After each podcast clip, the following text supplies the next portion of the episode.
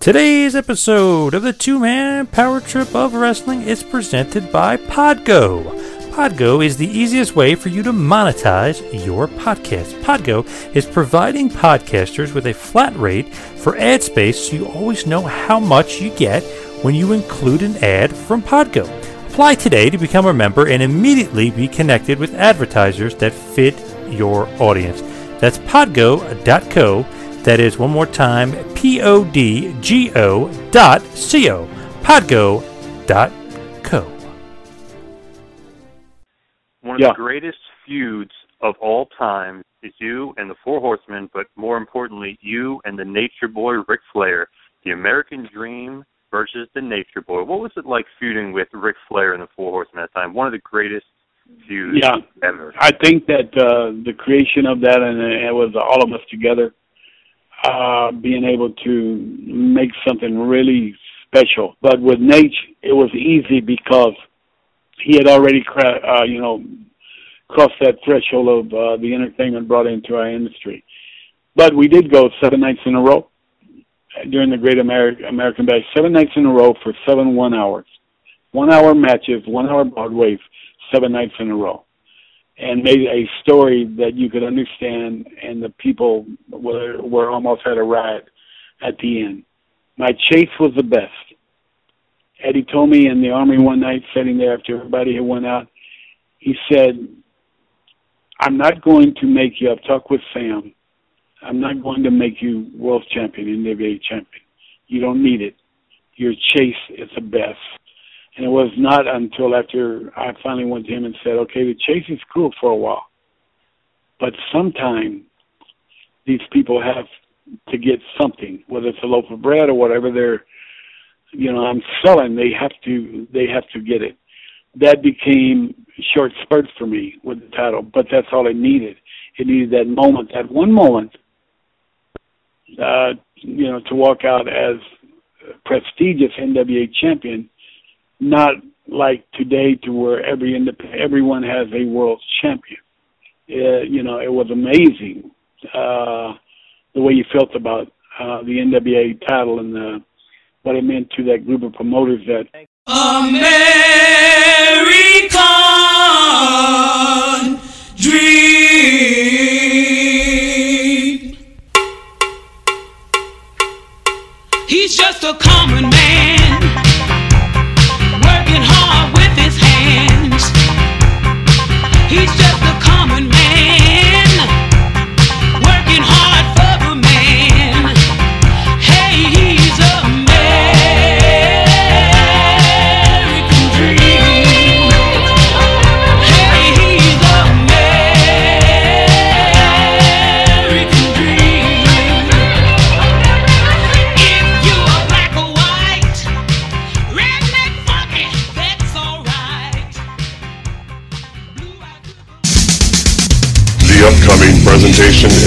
Is a two-man power trip of wrestling podcast production. Here is the American Dream, Dusty Rhodes. And Dusty, your fans welcome you back, man. First of all, I would like to thank the many, many fans throughout this country that wrote cards and letters to Dusty Rhodes, the American Dream, while I was down. Secondly, I want to thank Jim Crockett Promotions for waiting and taking the time because I know how important it was. Starcade 85 it is to the wrestling fans, it is to Jim Crockett Promotions. And Dusty Rhodes, the American Dream, with that weight, got what I wanted. Ric Flair, the world's heavyweight champion. I don't have to say a lot more about the way I feel about Ric Flair. No respect, no honor. There is no honor among thieves in the first place. He put hard times on Dusty Rhodes and his family. You don't know what hard times are, Daddy. Hard times are when the textile workers around this country are out of work and got four or five kids and can't pay their wages, can't buy their food. Hard times are when the auto workers are out of work and they tell them go home. And hard times are when a man has worked at a job 30 years. 30 years. They give him a watch, kick him in the butt, and say, hey, a computer took your place, Daddy. That's hard time. That's hard time. And Ric Flair, you put hard times on this country by taking Dusty Rhodes out. That's hard time. And we all had hard times together. I admit I don't look like the athlete of the day supposed to look. My belly's just a little big, my hand is just a little big, but brother, I am bad and they know I'm bad. And there were two bad people. One was John Wayne and he's dead, brother. And the other one's right here. Nature Boy Ric Flair. The world's heavyweight title belongs to these people. I'm gonna reach out right now. I want you at home to know my hand is touching your hand for this gathering of the biggest body of people in this country, in this universe, all over the world now, reaching out because the love that was given me and this time I will repay you now because I will be the next world's heavyweight champion on this hard time blues. Dusty Rhodes Tour 85 and Ric Flair, Nature Boy. Let me leave you with this. One way to hurt Ric Flair is to take what he cherishes more than anything in the world. That's the world's heavyweight title. I'm gonna take it. I've been there twice. This time when I take it, Daddy, I'm gonna take it for you. Let's gather for it. Don't let me down now, because I came back for you, for that man up there that died 10, 12 years ago and never got the opportunity to see a real Wolf champion. And I'm proud of you and thank God I have you. And I love you. Love you! Hello and welcome to the two man power trip of wrestling. I am a JP a John Paz, and today's episode is the Dusty Rhodes tribute episode here, a part of the two man power trip of wrestling's podcasting empire. Just want to, of course, say that it is a complete honor and privilege to be able to do this show each and every year. I absolutely love it. It's one of my favorite shows to do because we get to honor the memory of one of the greatest of all time, the American Dream, Dusty Rhodes. And today's episode is a very, very special one. Of course, have to thank the WWE, of course, for always letting us use the clip at the top of the episode, which we absolutely love. Thank you, Kevin Dunn, as always. And it's uh, always fun to talk to him every year around this time as well. Kind of a maybe misunderstood man in the world of wrestling. You hear a lot of stories, but I feel like uh, in my experiences with him and dealing with him, he's been absolutely great. And thank you and obviously his staff for uh, for everything they've been able to do for us. Now on to Dusty and and this tribute. Today's episode is going to be a lot of clips from a lot of different guys. And if you remember last year, we had on Dustin, which was just absolutely awesome. One of my favorite episodes. It was just so much fun to do. And obviously, he was the perfect guest to talk about Dusty just from a father son level. And obviously, wrestled with him as, as well and was his boss at one point. So just really cool on, on that level. The year before that, we had on superstar Billy Graham and Nikita Koloff, friends and enemies quote unquote, of Dusty. The year before that, we had on Tully Blanchard, who was arguably Dusty's greatest feud. And if you look it up, the guy that got the most wins over Dusty, which is kind of surprising if you think about it, and, and all the matches Dusty and Flair had. But yet, Tully actually had the better career record against Dusty than anybody. And then the first year we did our tribute show was all with Magnum TA, which was just great. Obviously, Dusty's really, really close friend and just a good buddy of Big Dust's. So, I mean, every year we just keep doing these awesome tribute shows and just really honor Dusty. And it's just so great to be able to do this and, and and talk to these guys and really not really talk wrestling, really just talk Dusty. Yes, wrestling will obviously brought up and we talk about some on-screen stuff, but it really is Dusty the person, Dusty the relationship, what he was like behind the scenes, maybe some stories that we have never heard before. So that's just really, really cool stuff. And James J. Dillon gets very emotional in this interview as well, which I really appreciate from JJ because he was telling some raw and honest emotional stuff. I loved it, every second of it. Also, later on after the JJ interview, you will get clips from the American Nightmare, Cody Rhodes, his son, from a prior interview we did with Cody. You'll hear from Arn Anderson, Tully Blanchard, Dustin Rhodes, Steve Keirn, Baby Doll, Superstar Billy Graham, Magnum TA, Nikita Koloff, and yes, Terry Funk. You will hear in there as well. So, this is a power packed episode here of the two man power trip of wrestling on the two man power trip of wrestling's podcast Empire. This is something that um, really is, is kind of bittersweet in, in, in, certain aspects for sure because I really wish Dusty was still with us and we would do an interview with him every year instead of doing a tribute show. But in the other sense, it is just awesome to be able to be the ones that did Dusty Rhodes' final interview and, and be the one that can honor him because I think that we're such big fans and I know uh, just a huge, huge Dusty fan, a huge wrestling fan that I feel like we are the perfect people to have this platform to be able to do this tribute show.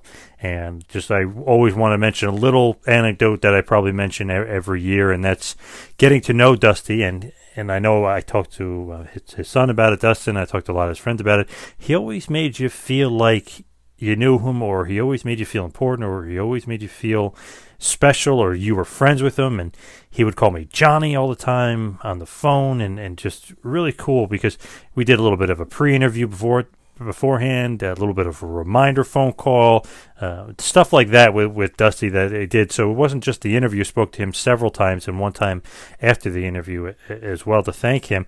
So it's just kind of cool to create that bond and create that relationship with the American Dream. But really not know him that well, but you feel like you did. So it was just really, really cool to me. And I know he didn't really know me that well outside a few conversations, but it meant a lot to me to be able to talk to him all that time. And he is an absolute icon, an absolute legend, and one of the greatest of all time. So without any further ado, I will send it on over to, and of course, all those clips of the guys I just mentioned as well. So this is going to be a power packed and great, fantastic show, and all the all the clips. You're gonna love this one, and I hope Dusty uh, really appreciates this because we absolutely love doing this each and every year.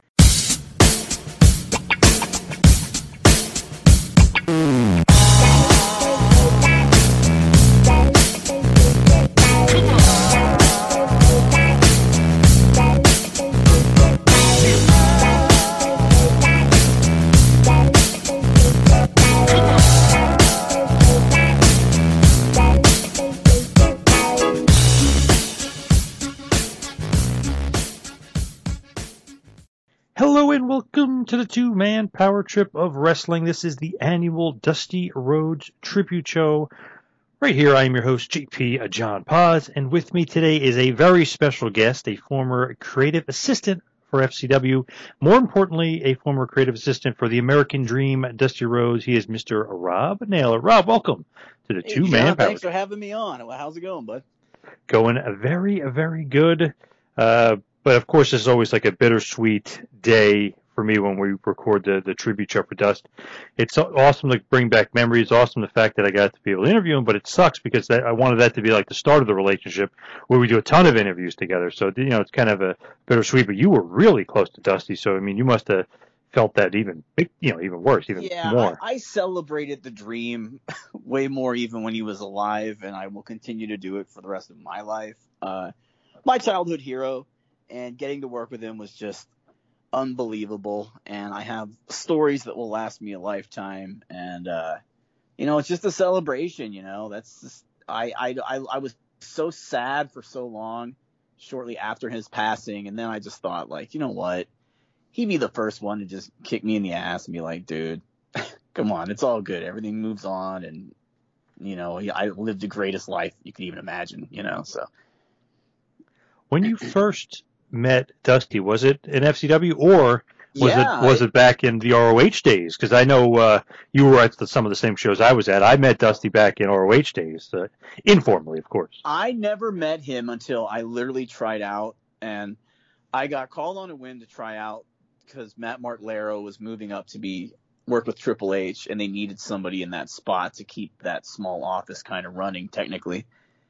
And it's not even like I'm some technical whiz kid because I'm not. so it's like when I came down, I had to learn how to do a whole lot of things really, really quick but at the same time, I had to learn how to really be there for Dusty and ensure that he had all the information he needed because he wasn't always at the office, but like he needed bird dogs watching after everything and you know just being there to ensure that he was uh, just hips to all the things that were going on.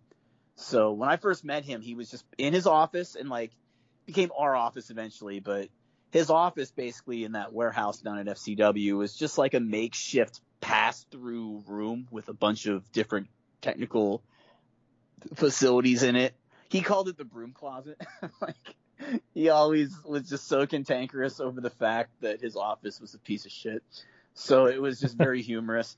But you know, Dusty took it in stride, and you know it was cool because it was it was very one on one. Like I'd have my little chair over on one side, the Dream had his on the other. He had his iPad, he had his music, and then you know he'd call people in one on one and and just talk to them about their creative or their promos or or anything else. And you know it was just really cool to be a, a, a part of that uh, process for sure.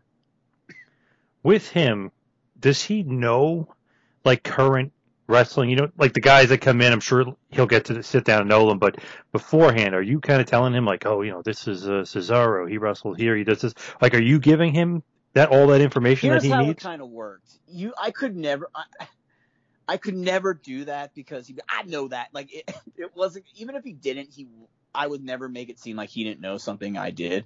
Like it was just not going to work. like it had to be like, I remember the one time when Pac was coming in. You know, I was really pushing the office and and giving all the different videos I could of Pac as soon as I got in to get him in as soon as possible. And you know, I remember mentioning him, and Dusty's like, "I know Pac, Ring of Honor. I know Gabe."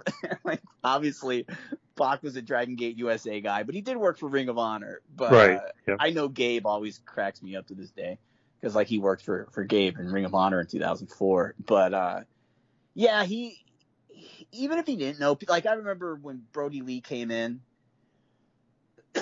sometimes it would be the case where if you pushed someone too hard to him, he would rebel against them.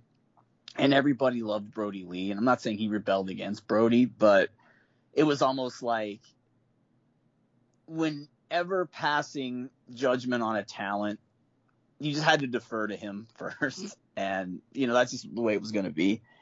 And uh, he had he did have such an eye for so many people, you know, especially the uh, the women's division. You know, uh, I really credit Dusty with we had both a women's title and a, a Queen of FCW title, you know, and you know he always had spots for all the women on our shows, and he just thought it was he he saw that ahead of time.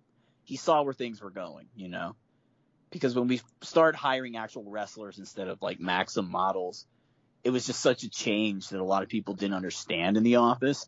But I, I, I obviously saw it coming from Shimmer and just how a lot of the the women's wrestling was going. You know, like there was just more of an emphasis on athleticism, and AJ Lee's success helped a lot, and then you know Paige and and everybody else. The list goes on and on. But he uh big on Bayley, big on Sasha, big on Paige, big on uh, Summer Rae, and uh, loved Maxine. Maxine, who was Catrina on Lucha Underground, might have been his favorite of all, and she was just such an incredible promo, and he was just so proud of her when she went on to uh, work in film, you know, because Dusty's thing till the end was just like, this is just as much as he loved wrestling, this is just wrestling and he, I, it don't even make an F is what he said to me when I was let go.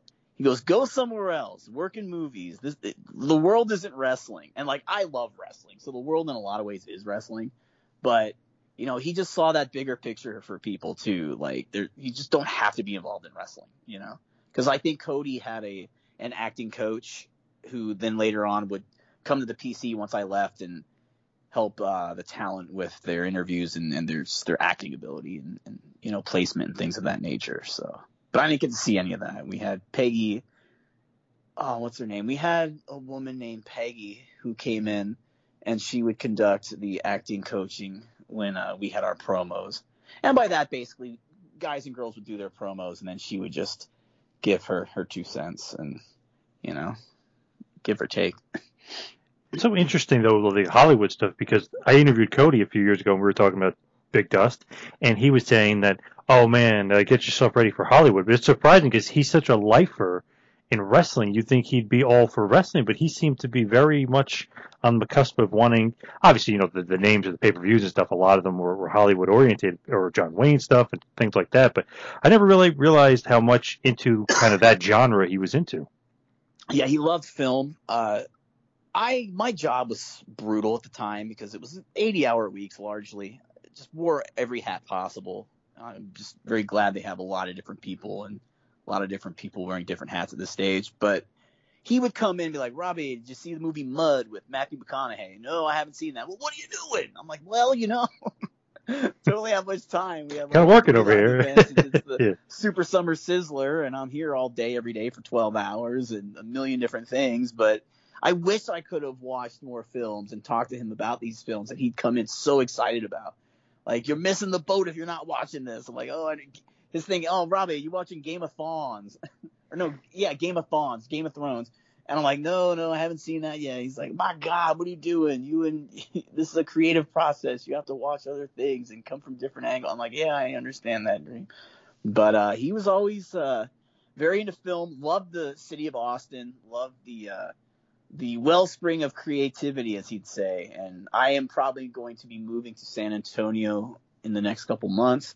And I very much will go to Austin and check out what's going on there because he always spoke very highly of it. So uh, he loved it there. And he had his Hip Talk, Hip Toss Creek production company, which I'm not sure. I don't know uh, what all it, it did or if, if it was in its infancy at the time, but he had a barbecue team. Uh, I think it's David Qualls was the gentleman's name. He had a lot of irons in the fire. He was always just trying to keep uh, busy and keep up with what was going on in entertainment and just have a good time. So uh, it was it was a blast. But beyond all the wrestling stuff, and trust me, all the wrestling stuff is my favorite thing to talk about. But just hanging out with him and talking about music was great times too, and and just entertainment in general. Now, going to San Antonio would kind of be betraying Dusty, no? I mean, his worst enemy, Tully Blanchard, lives in San Antonio. Exactly. What am I doing? My God, I can't have that. I loved it when his nemesises would visit uh, the office. Given we were in Tampa, it was cool because anytime any other wrestling person visited Tampa or any people who were from Tampa dropped by, like it was basically Dusty, that person, and me in an office. And it happened with Harley. It happened with Bobby Heenan. It happened with Buddy Colts. It happened with Terry Funk. Uh, it, it was just a complete trip for me. I, I like the history of wrestling. I love the whole aura of Florida wrestling and like everyone when I got there, don't be a mark, don't be a mark, and I'm like, yeah, okay, fine. Like, oh, when Cena's coming, look out. I don't care about Cena. Like, I, I liked when Buddy Colt came in.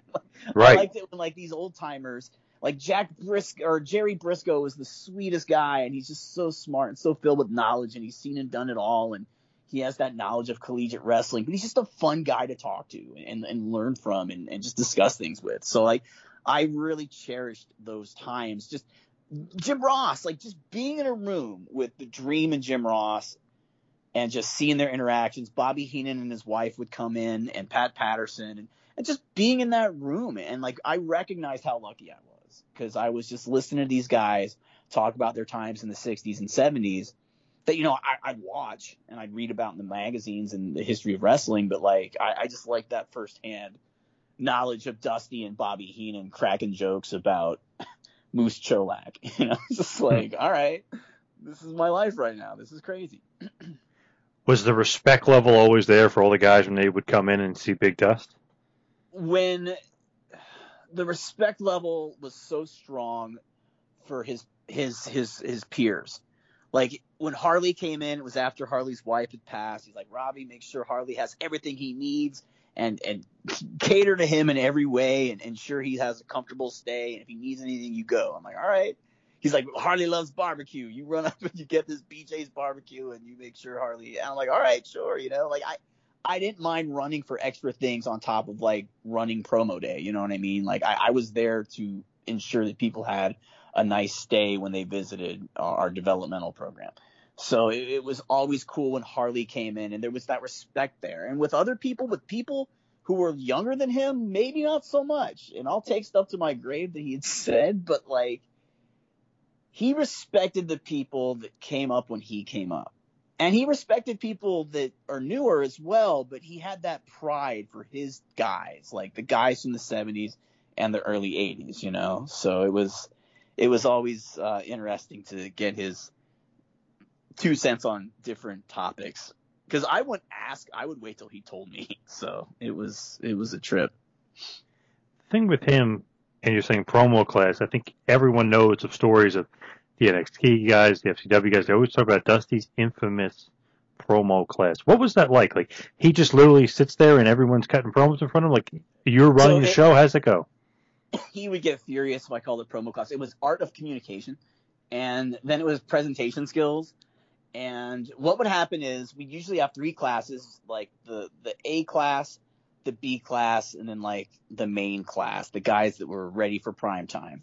And he would pick the classes. He'd hand me the, he'd write down who was in what class. I would type up the classes, and every Wednesday, or I'm sorry, every Thursday, uh, starting at like nine in the morning, I'd set up all the tables, set up uh, the audio and visual stuff, have my camera person, who's usually one of our officials who were always so helpful. They'd be doing the camera, then I'd be in the office and I'd be directing the promos. And we do about 60 a week. And uh, the lighting had to be right, the pipe and drape. If there was any pipe showing, heaven forbid, they'd have my head. It was a very stressful day for me in so many ways. If anything went wrong, Robbie, what are you doing? Naylor! You know, like, oh God, sorry, Dream. But uh, we do 60 in a row, and then I would uh, edit them, I would upload them, and then I would uh, put them on a YouTube link as well and send them all up to Connecticut. And then I would also uh, write his promo report. He would just he would let me know who was good and who was bad, and uh, largely it was just who was good. And we would send that to Triple H and Canyon and Jane Geddes and everybody else in the in Connecticut, and I, I would do that every single week, and it was always very humorous because everyone would cut a promo, and he would then, for every one out of the sixty or fifty people, he would give his feedback. You know, sometimes it was a lot, sometimes it was a little. Sometimes you get a great story about him and Willie hanging out on stage, and sometimes it was, you know, hey, uh, I want to see a different presentation from you next week. You know, sometimes it was, sometimes he'd tell somebody something one week, and they do something the next week that he said, and he'd tell them to do it different. So it, it it was always interesting to get his point of view, and oftentimes toward the end, Byron Saxton was helping out with the promos as well. And I just thought it was really cool that Byron, who became like my office uh, buddy as well, uh, Byron got to pretty much lead that class. And Byron, no one knows this, but Byron's just an incredible promo as well, and just looks the part. He's a great guy, and he deserves everything he's getting there. You know, I'm uh, very happy that he's he's still there. But uh, yeah, the promo days, you know, everyone would go and Dusty, they'd get Dusty's uh, approval or or thumbs down on things. And I wish I have a lot of them. Maybe I shouldn't say this, but I have a ton of them saved. And I wish we had we had the microphone toward the talent, but we didn't always have a microphone facing Dusty. So a lot of the and I'd also hit end on the filming of it. But I wish there were more promo days that were done where we actually filmed Dusty given the critique and Yeah, that on tape yeah. also.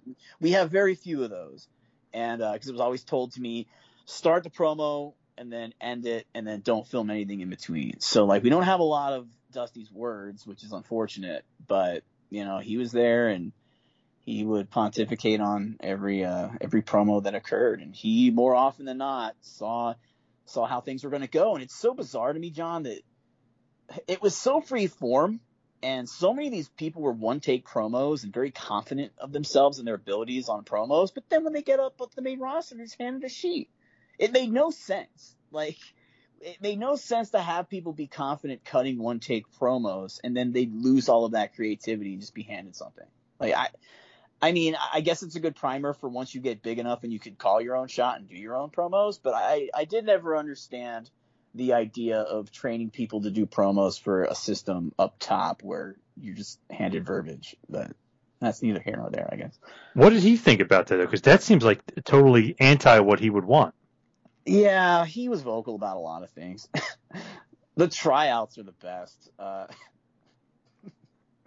we we had these tryouts, and I was there from 11 to 13. But we'd have these tryouts, and Steve Keirn would have some people that would pay to try out, but then they'd have invited people that would try out as well. And so many of these tryouts, and not when Doc was there so much, but like the tryouts were just blow up drills, just blow up drills and all this crazy stuff. And I remember the Dream walked in one day, and he was vocal. He could say the things I certainly couldn't, but he walked in and he goes, Robbie, what the fuck is this? He's like, is this a pro wrestling tryout or fucking gym class? And I was like, holy shit. Cause he looked at me, he's like, I, he goes, I don't think I took a flat back once in my entire career. Like, what is this shit? it's like, it's just different, man. You know, I, I have nothing to say.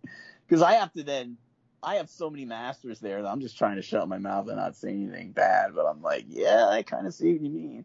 Cause like a lot of times there was a tryout or two there that they didn't even have practice matches. Like, why? What's the point? Like, we can actually, uh, if we're bringing in indie talent and not having practice matches, I just didn't understand it. But it was just the way it was there for, it's not like that now, but at the time, you know, it was, and it was just a unique time. But I did, I liked how he, even in the production meetings for NXT TV, like him and PS Hayes were two of the few people in the room that would speak up and say, this is dumb. Why are we doing this? Why are we having a guy slip over and then have him get beat up afterwards? No one gets over that way. And I was always like, whoa, okay. you know, good for you guys. You know, someone's saying something. But, you know, I, I liked Dusty had the cavalier attitude till the very end, you know, and, and he just spoke his mind and he knew his place in wrestling and, and he was going to, uh, speak from the heart no matter what, not just try to be a, uh, you know, a solid cog in the wheel. It was like, yeah, sounds great, boss. You know, so With you know promo clash, just going back to that for a second. yeah, sure. Is there like a favorite guy or girls or a couple of them that he would just love, and he would tell them, you know, go here, go there, and like is somebody that he really enjoyed doing promo clash with? Maxine in particular, she, I, I can't tell you how great a promo uh, Catrina or Karlee Perez or Maxine was. She was, she was incredible. And then when she left there, like she just showed up one day and she's like, yeah, I'm quitting. And this is a time where no one really quit. It's just like, I've been on like, not NXT what it was when we had it, but they had that NXT, uh, with like Derek Bateman and, and Johnny Curtis and Caitlyn and her. And it was really good soap opera television prior to what NXT turned into. But she'd just go on all these road loops and she'd be on the shows and there was just no mobility and she's like, I'm done. Like I'm wasting years of my life being here. Like I, I'm just gonna go. And Dusty's like, hell yeah, get out of here. Fuck it. you know? And then she went away. And then I remember uh, when I was gone and she was gone too, we came back one time to a television taping and he was just so happy. It was probably, yeah, it was the last time I ever saw Dusty. Uh, we went backstage and you know, I don't know if we were supposed to be there, but Dusty's like, come here, and he, big hug, and it was just a really nice cathartic thing where we're all just there and sharing stories about how things are going, and you know, so Maxine was one for the girls. Uh, he he liked uh, Summer Rae's presentation. She's a sad story because she was such an incredible, authentic promo in in uh, in FCW and NXT, and then once she got called up, just there was nothing for her, you know. But uh, he liked her too. Uh, see, I Sasha became the boss after I left, and he was super high on her from from that point onward. But prior to being the boss, when I was there, not so much. But like when she found herself, like he was all in on that, and all in on Becky Lynch and uh, Bayley's presentation. He loved that. He was high on Roman Reigns, uh, who was Leakee when when I was there. He always really enjoyed Corey Graves when Graves was there as well. CJ Parker, believe it or not. CJ Parker or Juice Robinson cracked him the hell up. And, and Briley Pierce is another one. Like, he liked promos that were entertaining. He liked people who just thought, oh, I'm to defeat you Friday night. Like, he, he liked people with creative outlets who would come in with a different stance and slant to their interview or their presentation. So he was always very high on that. There were others. He liked Enzo, you know, like, the thing with Enzo, Enzo would come in and he would cut promos and they'd be, they'd be like five minute promos.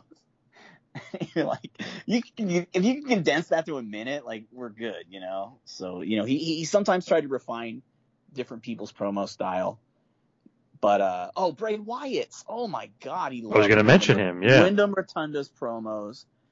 Like I get goosebumps on some of the ones he conducted when he it was him, Brodie Lee, Rick Victor at the time, and Summer Rae was going to be in the group at the time. And I have some of these saved. It's just like we had music playing. There was the the rocking chair.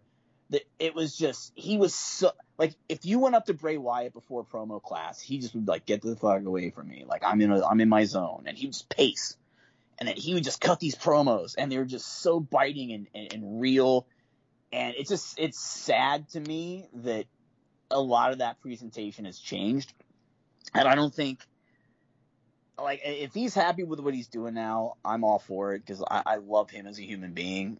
But you know what he was doing, and you'll understand this. It was so like Kevin Sullivan in '85 and '86. Hmm. It was just dark. It was violent imagery. It was just like I'll cut your throat and leave you laying. And like a lot of the stuff, like I'd be like, "Hey, Dream, can we send this?" like, it was dark, you know. He's a dark guy, Windham Rotunda is. So it's like, all right, well, there's that, you know, all right. But he loved him. Like he was out. He was a standout for all of it. And Dusty was a huge proponent of getting him called up because like Dusty had filmed all that. We had a guy named Brandon Horgesheimer, and they just went out to the swamps, and Dusty pushed for Brodie Lee and Eric Rowan to go along with them. And I think Bill DeMott he didn't want them to go. They had a house show they had to be at, and Dusty saw like, my God, if we cut this video, this could get three people up, you know. So uh, he he had them go, and they filmed this vignette, and like it never got sent. And I sent it, but I guess someone never saw it. So one day they actually did see it and they're like, where's this been? And Dusty's like, MFers, we sent you this. Like, this has been going on here. Like, it's been on our television. And then immediately, like, boom, he's called up. And like, I think it was July 2013. But, uh, yeah, he loved Bray Wyatt. I mean, I'm sure there's others, but that's, that's the, uh, that's the ones that are off the top for me. But loved Byron. Byron would cut promos. Like Byron ran the class a lot, but like before Byron started, he would cut these animated promos. And like I remember one time Dusty Evans like Byron, if they even knew what they had under their their nose, he's like, you come in here every week and you cut a promo that isn't even taped. That's like better than like eighty percent of the people. Like I, I will not ever stop singing the praises of Byron. And Byron right now, he's the voice of the office and he does his role on on commentary and he just he, he's a he's a team player you know? But man that guy he's a really talented guy in so many other ways too. He's actually pretty damn big, like uh, physically. Pretty he's damn huge Yeah. that's the funny thing. Get this so byron i byron norman and me dusty dubbed us his staff. We were the dream squad. We were his team. Norman byron Robbie, get over here. Like we were just his guys. Like he liked being around all of us. So like Byron would come in with his 18 prepared meals, like this fish and all the and Dusty's like, get that shit out of here. You'll stink it out my whole lot and like kick Byron out of the room. Because Byron would have to eat every 45 minutes and his quinoa and all this stuff. Because Byron is more jacked up than like anybody else and clean too. Like Byron, my God, I don't even think he takes aspirin, but like he's just such a, a good guy but he's so focused on his eating and his diet. And well is, is, is the portion the size of my my palm? Like well, what's that chicken breast going to look like? He's that guy you know and and and good for him. But like dusty would get so fired up when uh byron would bring in his stinky food. There was a guy named chris russo who uh is working at a booker t school now in houston. Chris russo a lot of people don't bring up but chris russo assisted me and assisted dusty and he was so helpful for a lot of 2011 into 12. But like he would just he was a really smart guy and sometimes when you're a smart guy and you you come across like a smart guy people don't like you. so Yep. the uh, he he fell out of favor pretty fast unfortunately there because he was a young guy too at the time and I I remember one time we had guests in from like younger people and someone said something like, "Oh, yeah, well who's that?" And like he said it around Chris Russo, and then Chris is like, he walked into the office, which he, he was in the office with me and Dusty, and he's like, Dream, I can't believe someone didn't know who you were. Needless to say, Chris got kicked out of the office for the rest of his stay in NXT and FCW. He's like, Robbie, he's no longer welcome in here. I'm like, all right. You, you had to know how to placate Dusty. I always tell the story. He would write out all the shows, and I would then format the television shows for FCW. So if he wrote like Mike Dalton versus Jason Jordan, and if, if he scribbled it, he, he he should have been a physician. If I'm being truthful, his writing was a little rough sometimes to read. But like, I have so many of these saved too. But he would handwrite them, and then I would type them up and format them. And he actually gave me the ability to like put promos and pre-tapes and and and different things in different places. And I enjoyed formatting television, and he would teach me how to do it correctly. But I remember one time I couldn't read something, and I, I, I went to Doc. I'm like, hey Doc, I go, I can't read this. He's like, yeah, I can't either. He goes, don't tell Dusty that you can't read his handwriting. don't you dare. That's a cardinal offense. I go, all right, well, fuck it. I, I just spilled water on the seat. I'm like, Dream, I'm a klutz. I'm like, I just, what does that say? He's like, Robbie, that's Jason. I'm like, oh, okay, hey, thanks. You know, so yeah, yeah. You have to be smart enough to survive in these situations. It sounds so trivial. It sounds so silly, but it's wrestling and people in wrestling sometimes, you know, you just have to work around things, you know, and, and, and I, when I first got there, I think the dream was like, who the hell is this little dude?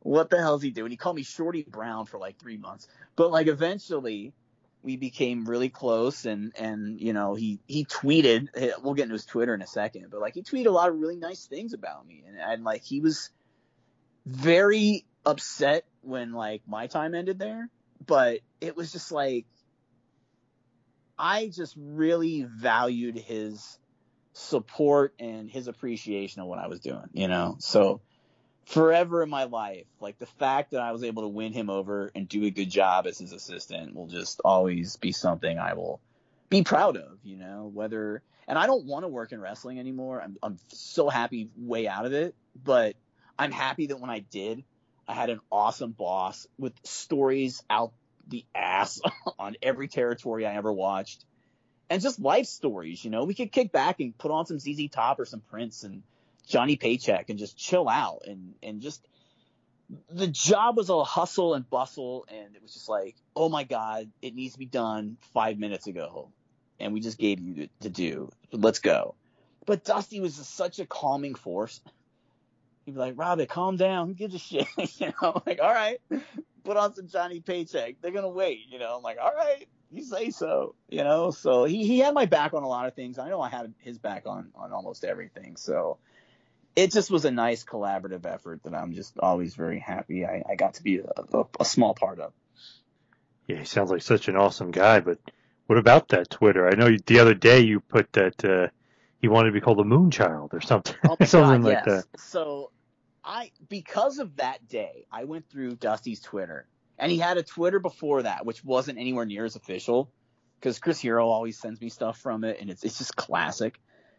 Dusty discovered Twitter, and he, he made a Twitter, and then it was a, it was a Twitter that you wouldn't even know it was really him, so it didn't have that many followers at first.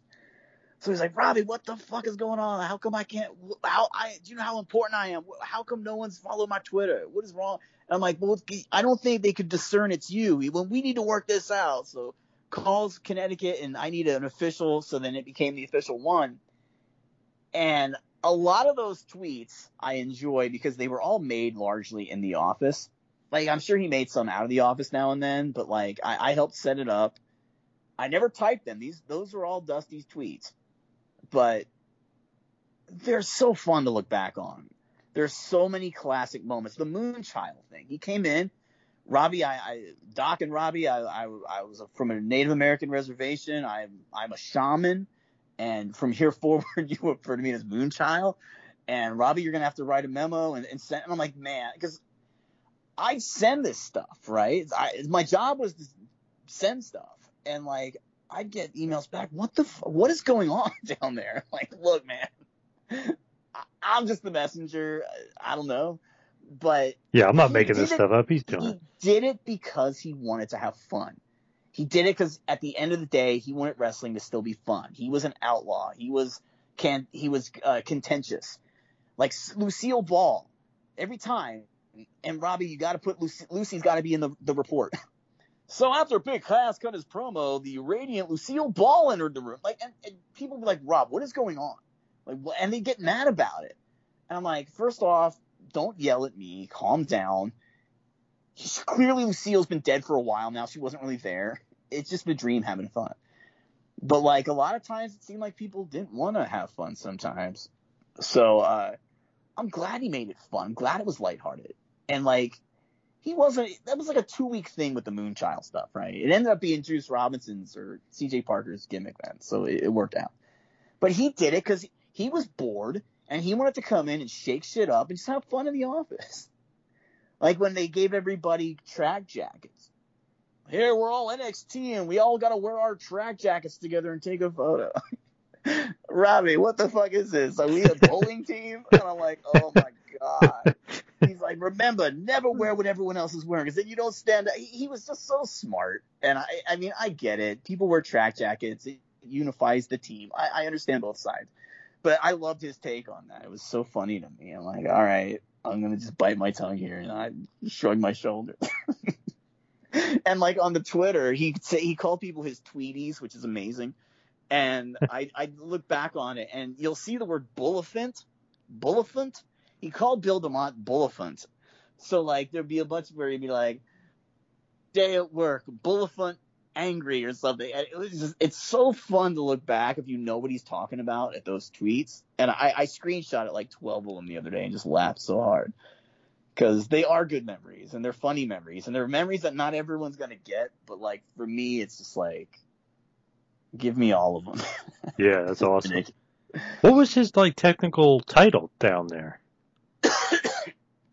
head of creative for FCW. Once once everything got too big, and but what I mean by that is once they went to Full Sail on December seventh, two thousand eleven, and they did the pilot taping, and then uh, Triple H was down for every TV, and some of the Connecticut folks would come down, and that's when Ryan Ward came in and became he became the writer. I'm sure Dusty was like lead consultant on paper. I don't know whether he helped book or not. I'm sure he did. I was officially out. Like I, my job then was just like ensure that everyone has their stuff, make sure the printer works, like run this to this person, ensure talents where they need to be. I was just like a, a runner at these shows at that point, you know, and I, you know, I, I was cool. I was content with that too. It was still a real busy, hectic day, but you know, I, I was completely fine with that role also. I, I enjoyed FCW days a lot. Like FCW TV days. I remember Dr. Tom's like, Rob, there's gonna come a time, Rob. You're brand new here in 2011, but you're gonna be on your on the ground, like ready to cry, getting yelled at by Dusty. I'm just letting you know it's gonna happen. It's happened before with others. I'm warning you now, so just don't fuck up and like be careful and, and do your thing. And I'm like, oh god, this sounds terrible. That never happened. But like, I was quick. Like we'd have our production meeting. And then a litany of changes would happen in FCW TV in Tampa, mind you. It's that little warehouse we would film. Some WWE production people would come down and film there. But uh, you know, it was my job, okay, rewrite the whole shows and get things together and ensure people are there, get their the outs on the promos and ensure people are where they need to be. And that was a very hectic day. There's way more to it. I had a whole list of shit I used to do, but it's gone now. But like, it was very hectic, and I'm a very animated person. so I, I don't think I handle pressure that great. Like I'm I'm I'm honest with that, but you know, they were hectic days for me. So when it all went to NXT, I was quite happy to kind of have a different role at those tapings in 2013, you know, because it's like, I'll keep doing what I need to do, but I don't need to have right in the middle of the fire of all this stuff happening. So, but he was, I, I guess he helped write NXT. He was the head of creative and he did everything with FCW. Like FCW was Dusty Rhodes. NXT, there was people, there was more chefs in the kitchen. Became more of Triple H's baby, I guess. Yeah, yeah, sure. And, and like I said, Dusty was in communication with everybody he needed to be. Because Dusty would call Vince. I remember Dusty had a real bad phone call with somebody once. And I, I, I'm I'm gonna forget the person's name, but he slammed the phone down on somebody, or he hung up. I was like, you know, f that. MF whatever. The guy was gone like two days later. I was like, okay. like, all right. I'm gonna just sit back in the corner here and do what I'm told. But you know, Dusty he still wielded some power there for sure, and as well he should have. You know, I, I he was someone with when they'd have the tryouts. You know, he he everyone got a sheet, all the coaches and producers and agents, they all got a sheet and they all thumbs up or thumbs down to people when they would do the uh, performance reviews, which I, I'm not even sure if they do them anymore, but we would get all 60 talent and print out pictures of each talent and had a whole list of different things that they were supposed to do and how they looked cosmetically and how they're doing in the ring and are they do have aptitude? Are they coachable? How's the ring work coming along? All the whole litany of different things. And then they would just grade every one of them and then each one would I'd have to type up everything that each person wrote including like Ricky Steamboat would write everything out too which how cool is that like I I get when I would do shows at Ricky Steamboat every match Ricky could just go through every match and pick out any flaw he saw and write it all down and then I'd have to type it up. So I would then learn about all this kind of wrestling theory, you know, just through Steamboat's uh, writing. So that was always cool. But uh, yeah, you know, Dusty was an integral part of the whole process. With like Dusty and Steamboat and all those guys there, you being there, do you feel like you know, you- like they made you fit in, like they were so cool with you, You and you were so, Everyone really was. Uh, there's about six people the entire time there who I didn't like. Uh, and like four of them were people from Connecticut that weren't wrestlers. You know what I mean? Like just office people. So that's a pretty good average. Norman Smiley is, uh, he's one of the best people I've ever met in my life. I'm visiting Florida in the next couple of weeks and I'm going to make a point to see Norman again because me and Norman were close and I, I just love that guy. He, he was the, he was the catalyst he he welcomed me with such open arms and like put my intellect about wrestling over to anyone around him. Like he he just he accepted me not being a wrestler, like because everyone else had action figures, man. Like I'm just this kid from a small town in Pennsylvania that showed up, you know. So I understood that. But you know, I worked hard and tried to get acclimated and just treat people nicely and do what I'm told, and you know, it worked out pretty good. But you know, Norman was great. Uh, God, who else? Bill DeMott. There's a lot of people that you know cross paths with Bill and have their own stories. Bill and I always got along. You know, I, I don't have any. Uh, Bill and myself, we never had any issue. Uh, I can't speak about anybody else, but he wasn't. He wasn't really bad to me. Uh, Dr. Tom is the greatest. I love Tom. Tom was another person who helped me right when I got there. Gave me a bag. Gave me a bunch of books about how to work with screwed up people to read. like, like, here you go, man. This is gonna be something else for you. I'm just letting you know right now. I'm he was not right, a fan Doc." of Ty Bailey. I know that. Oh, I hated Ty Bailey too. I once said I didn't like Ty Bailey, and Terry Taylor's like, "Well, why didn't you like Ty Bailey? He hired you." Yeah, he also threatened to fire me for the dumbest shit. Like, like they had the one guy. He wore a mask. We hired a luchador. So the luchador came in and wore his hood. That's his legacy. That's his family history. He's gonna wear his hood in promos. So like he refused to take the hood off in promos. So type late, he'd be like, "Well, if he shows up with that hood, he's fired and you're fired too." Like I can't force him to wear the hood, you know. what- But this people just wanted to yell at people and just get angry and point fingers, and I hated that kind of stuff. So yeah, I, I had the same issues with Ty Bailey and Terry'd be like, "Oh, we hired you." I don't care if he hired me. Like I, I, my, my opinion of people is predicated upon how they treat me and how I visually see how what kind of human being they are fuck Ty Bailey. there you go. you know, I, I have nothing nice to say about him. He was just nasty and miserable, and you know that's about it. So like, he's someone I didn't like. I'm glad you brought him up. That's about the meanest thing I'll say the whole thing. But uh, you know, you know, I just I didn't care for him. But yeah, every, everybody else was largely very nice, and the wrestlers were really nice. You know, like I.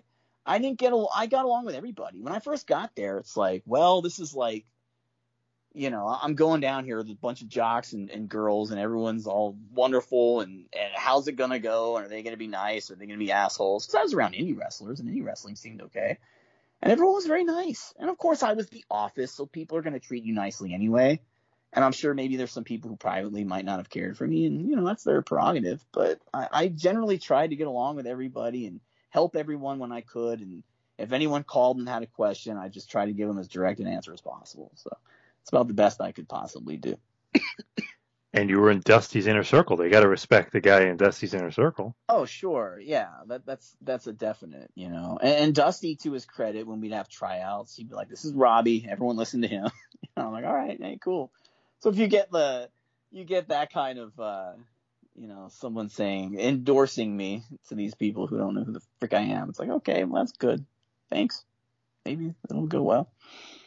So that, that was a good endorsement. Like a Nor a Norman endorsement and a Dusty endorsement is, is all I could ask for. I just genuinely love those two guys. They're just good people. Yeah, that's pretty uh, amazing thinking about it. With Dusty and like those corporate types that would come in, is he like a politician or is he more of like, guys, I don't like you, you don't like me, this is the way it is, like, or is he more like knew how to straight to the the point? game, but Dusty wasn't gonna just he wasn't gonna like sweet talk anything either. You know what I mean? I think Dusty was smart enough to not come across contentious with everybody, but at the same time, he wasn't just gonna say things that people wanted to hear. And I think that's a real valuable thing that I don't know if they have anymore. I, I don't know. I'm not there. I, I don't know, but I, I just think he was someone who would very vocally be like, "No, this sucks," you know, and you know, I think that that's good. I think you need someone sometimes who's just gonna headbutt back and be like, "No, this is awful." I think all wrestling needs that, not just WWE. Like I, I think all of wrestling just needs someone to just be that arbiter of taste. to be like, "No, no, no, I'm turning this down. This is a bad idea. This is campy. This is." He would call it uh, honky. That shit is honky. I think he meant hokey. I don't know. Maybe honky's a thing, but like he would say it's honky. So the, it would be bad, you know. I think you need someone just to say if something's honky or not.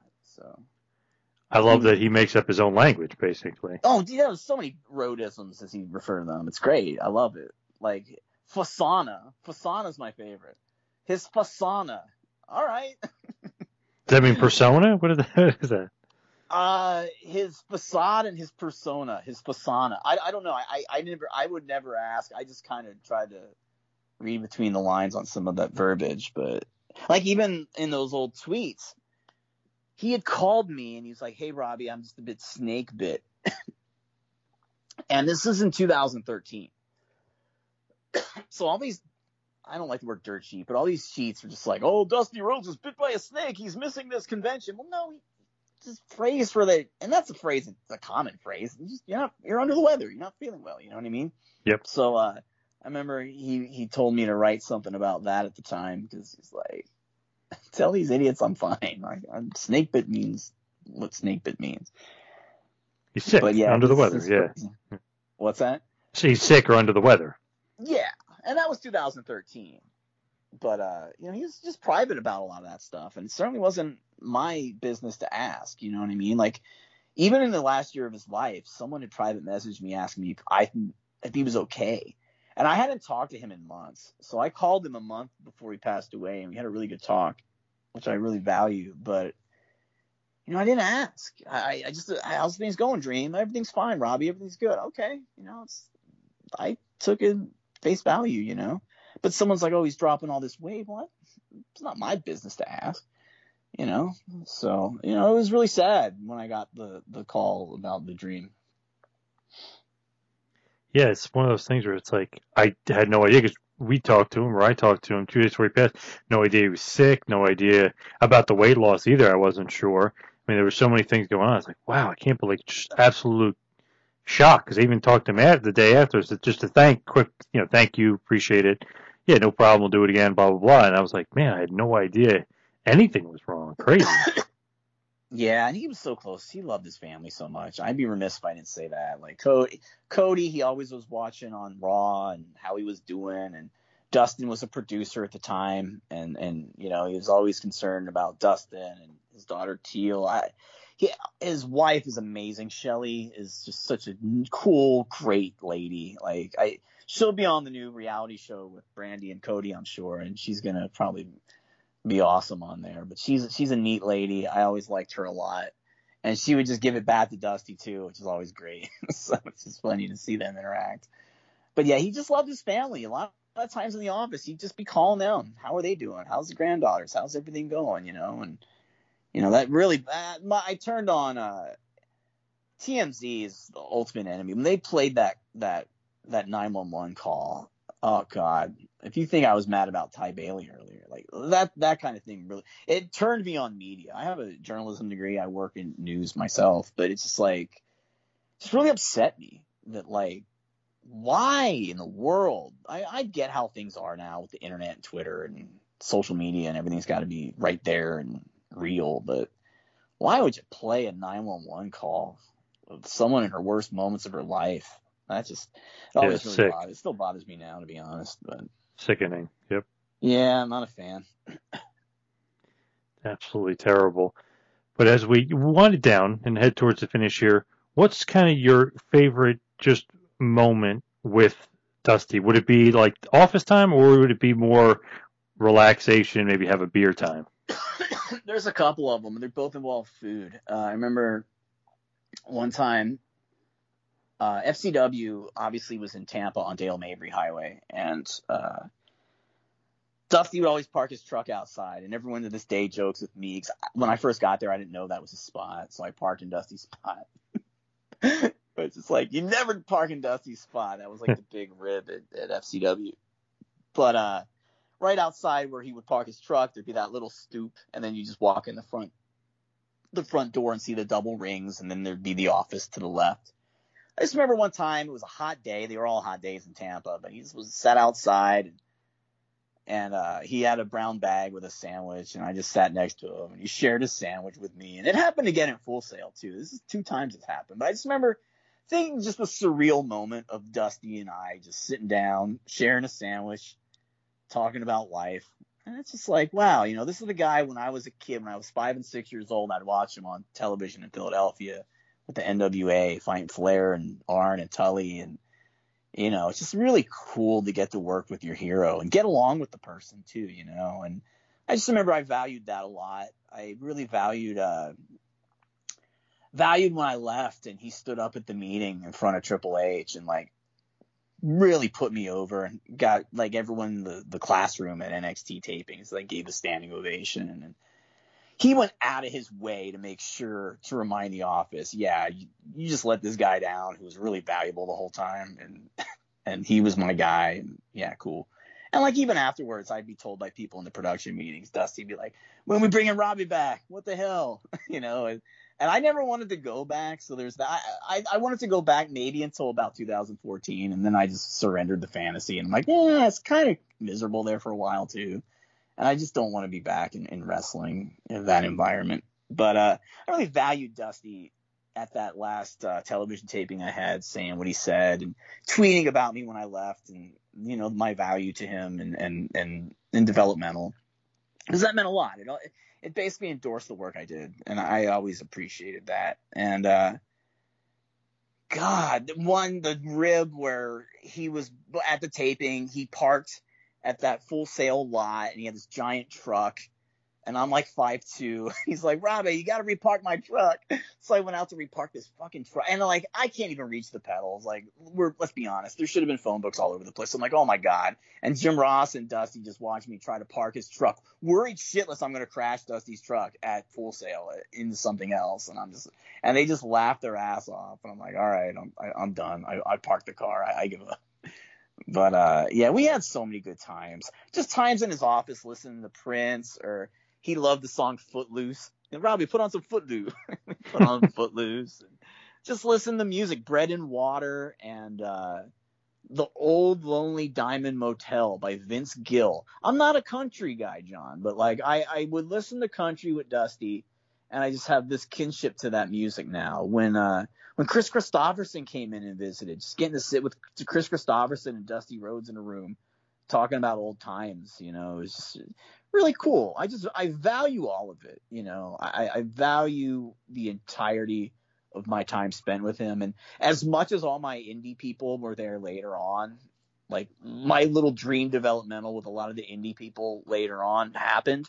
While I wish maybe I could have been around for some of that, I would never change the time I was there because I kind of liked it when it was the old Wild West in Tampa, and there wasn't a transparent like everyone wasn't looking in on what we were doing constantly. And I liked that it was just like this little satellite office and you know, Dusty and Doc and Norman.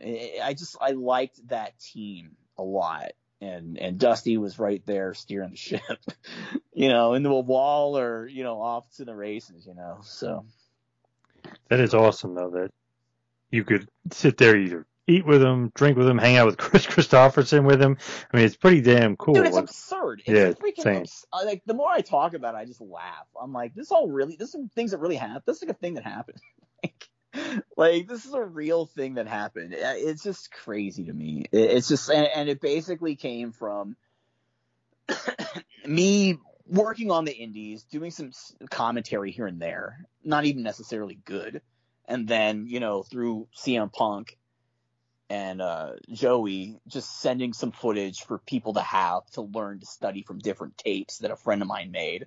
That wasn't even like official WWE footage, but like basically building a library for developmental. You know, being in good uh, stead with these people, and then ultimately when there's a when there's someone leaving all of a sudden, shit, we need someone new. Rob, let's go for him. So it was all such a whirlwind. I never sent them a letter. It they they called me. I'm like, hey, okay, it might be over my head, but I'll go and try. So you know, I went down there and I did it, and it was fun while it lasted. Largely, I don't want to say fun all the time, but but yeah, it's the coolest. I'm just glad it all happened. I'm glad I got to spend time with with Dusty and I. Uh, Dustin's. I saw Dustin at like a baseball stadium show a couple of years ago, and he's so such a sweet guy. Hey, how's your parents? Is your is your family doing okay? And I could tell it's earnest with Dustin. It's not just bullshit, you know. Dustin is such a he's such a mirror image of his dad. Like he can be a very passionate person too, and he has strong-willed beliefs. But Dustin's a, a, good guy, and I always I always enjoy seeing Dustin. I'd like to if I go visit AEW the next month, I, I'd like to run into Dustin too.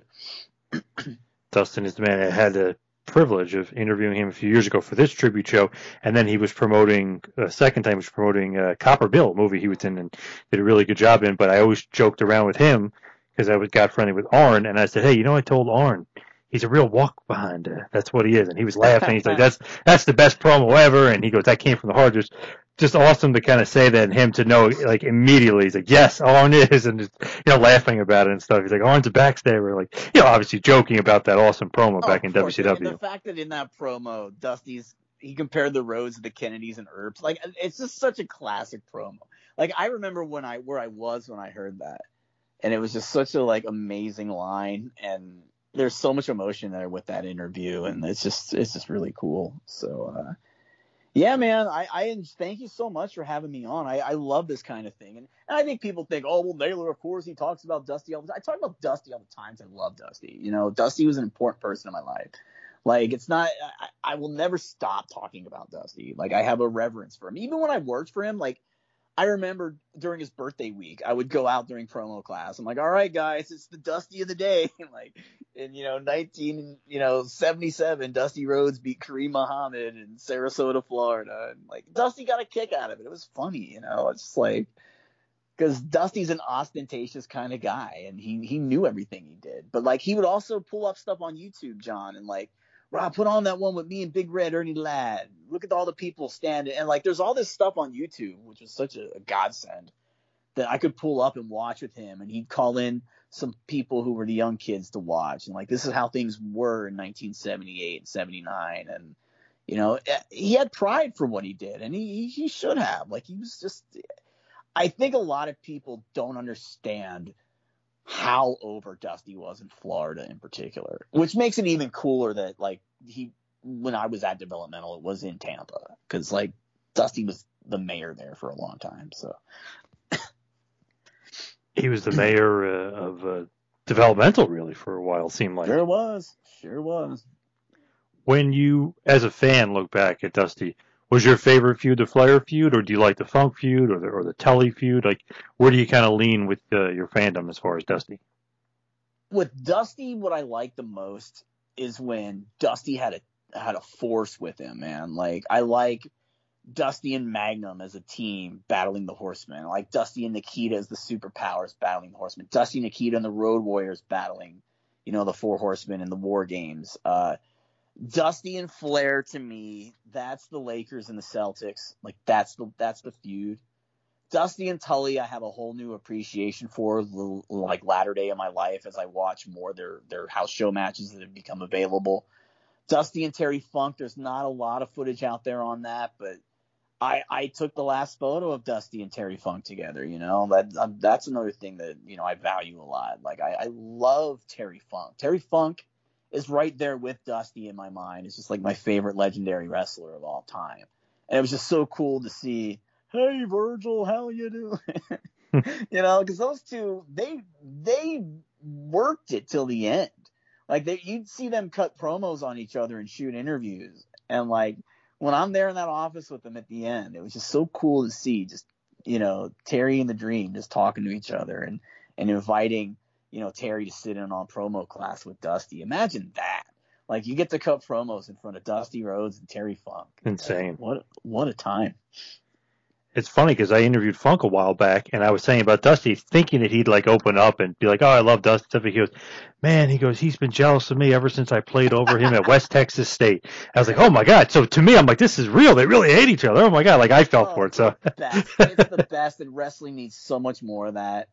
And Eddie Kingston gets it because he'll just bury everybody. And like, wrestling needs to have that gray area where you don't know if people really like, even in death. Like that's the thing that I love. Like headache sucking dog. Like Yep. I love that. Like I I love that mystery.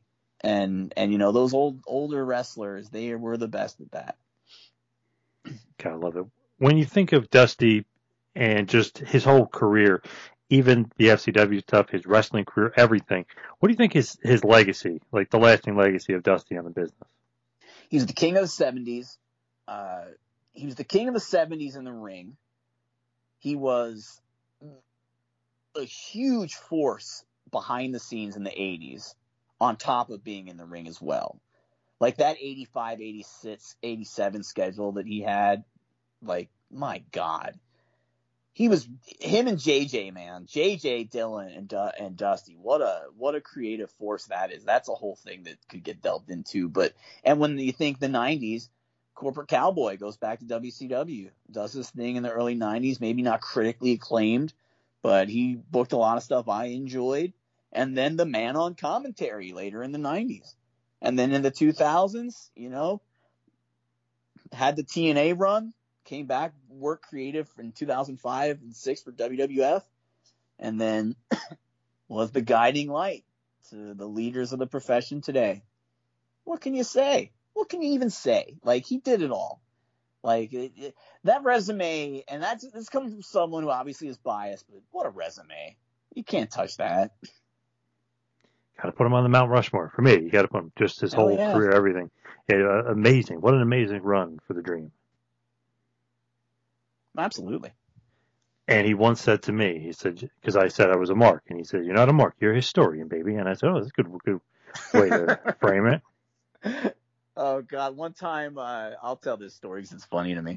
When Dutch Mantell came back, Uncle Zeb, right out of Mhm. nowhere, like, why is Dutch Mantell on WWF TV in 2013? Right? Like, I didn't know. To me, I just like seeing another older wrestler, right? So I went on my Facebook. I'm like, oh, Dutch Mantell. the next day, Dream walks in. Oh, Robin Naylor, the big mark. Ooh, I love Dutch Mantell. Oh my god, I died. I think he kicked me out of the office that morning. I was like, all right, don't put over Dutch. he wasn't putting him over. I love it. oh, it was so funny. And then I hear Dutch talk about Dusty and how they kind of butted heads in Florida, and I just laughed at how I made such a tactical error. Damn it! You're like, uh, oh shit, you don't even like him. No, we. Have, yeah, right. Smart asked Rob earlier saying, oh yeah, I spilled my water so I wouldn't get, you know, chastised, and then I made that mistake. There Yep. you go. But you know, looking back at Dusty, I mean, we talk about how great his legacy is, but also the the person he seemed so likable, so lovable, so funny, such a you know sweetheart of a guy for sure. Yeah, you know, he, he can be ornery now and then, but to his core, he's a great guy, you know, and, and if you ask the talent, don't ask, ask the talent. Like, the Dream's legacy is when you talk to Sasha Banks, when you talk to Dean Ambrose or Jon Moxley, when you talk to Windham Rotunda, when you talk to, you know, Bayley, when you talk to these people who he worked with and he believed in, and his belief in them meant the world. Becky Lynch, I wasn't even there when they were around each other. Becky Lynch and Dusty. One of Dusty's last tweets was like, "Becky's the one," you know, like he had a vision. He knew. Like he he was a wonderful uh, selector and believer of talent, and I think when Dusty believed in people, they believed in themselves a whole lot more. Awesome stuff, Rob. As far as you and some plugs and stuff, do you you want to promote the uh, the Twitter and and podcast and everything else yeah, you got well, going I on? have a I have a podcast that I do with uh, Kris Zellner. It's called Cover to Cover. We just pick an old wrestling magazine from the 70s, 80s, or 90s usually, and go cover to cover with it. Just talk about it. It's a fun uh, fun podcast. It is not uh, hard hitting or controversial in any way, shape, or form. So if you like that kind of thing, check that out. And otherwise, I'm on Twitter, Ni Naylor. Uh, again, really harmless Twitter. Just put all the wrestling stuff, some clips here and there, and you know, real saccharine stuff. I'm not trying to get too serious about pro wrestling 'cause it's a real waste of time when you do. So that's kind of my outlook. And what's uh, the Twitter? Oh yeah, Ni Naylor. I think that's it. Nice. Good stuff, Rob. Thank you so much. Really appreciate it. Awesome stories and how to get uh, you know you on for this tribute because you were there for a lot of great stories for Dusty, especially being his assistant down there at FCW. Thank you so much. All right, appreciate the platform, John. Thank you.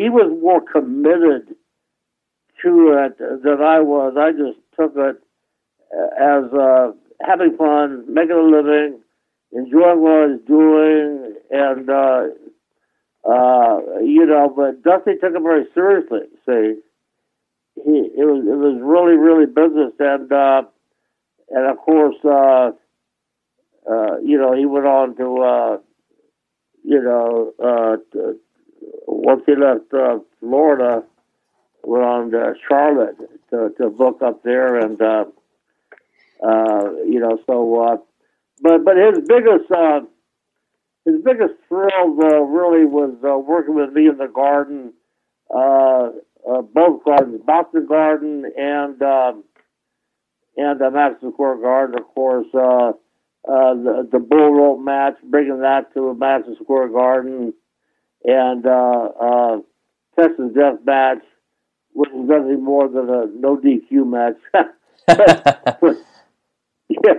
it, it was a uh, you know it was, it was a good title. It was a very and the Dusty for Texas was a Texas Death Match. So so okay, so it's a glorified no DQ match. But uh, that was his biggest thrill was uh, uh, working in the Garden. Uh, uh, and then selling out, everything sold out. He was just so over, uh, so much charisma.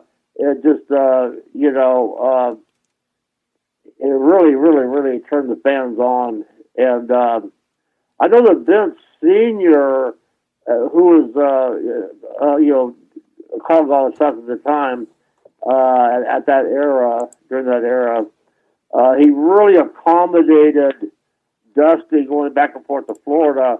Like in Boston, for example, uh, you know, we the, the back then the main event went on like third, fourth, and um, uh, and, and and Dusty uh, would fly up from Florida in Boston when he work in the Boston Gardens, and uh, would arrive like at four o'clock his flight, and uh, get over to the building, and, and we go on like third or fourth, so so Dusty could get back to the airport and fly back to Tampa on eleven o'clock last flight to Tampa out of Boston. so, it's a fast turnaround from all the way from Florida to, to Boston, uh, and just being there for a few hours. But uh, uh, but of course, uh, uh, it was well worth it. And uh, but uh, the- Vince uh, Senior and of course Junior uh, loved uh, Dusty. Brought so much excitement.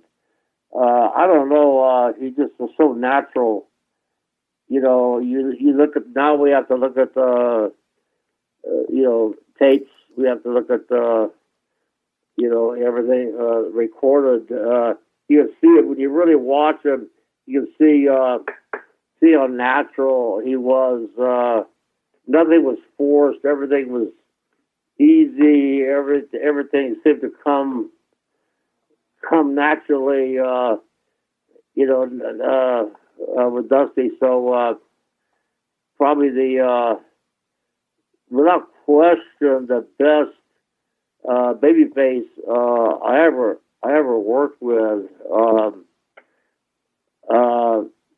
was Dusty. No, no doubt about it. Um, Yeah,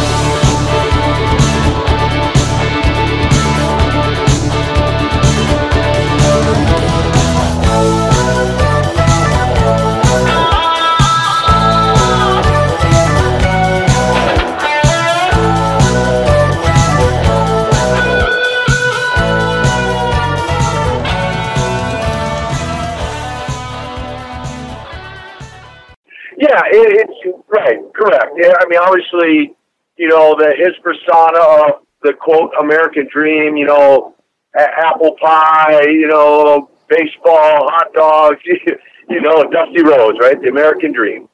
And so to be able to uh kind of kind of kind of pair that that scenario up with, you know, the the epitome of evil, the you know the the, the Russian commie, you know, still in an era of of uh, you know uh, the patriotic era of, of of hating the Russians, uh, especially for what they did and boycotting the you know the the games in Los Angeles. Um, it just made, as you're saying, it just made perfect sense to uh, to pair up the two of us and, and and made for a natural angle. And then of course, you know, fast you know, we there's never a lot of lot of different matches we had that we could talk about from bull rope matches to Russian chain matches to uh, you know just a variety of matches. But um, and then fast forward and parlay that into the angle uh, of, of of becoming the superpowers that nobody on the planet at the time ever even considered that to be a possibility. You know, that in and of itself, because of it being such an impossibility, got over in such a, an incredible way. Uh, just amazing.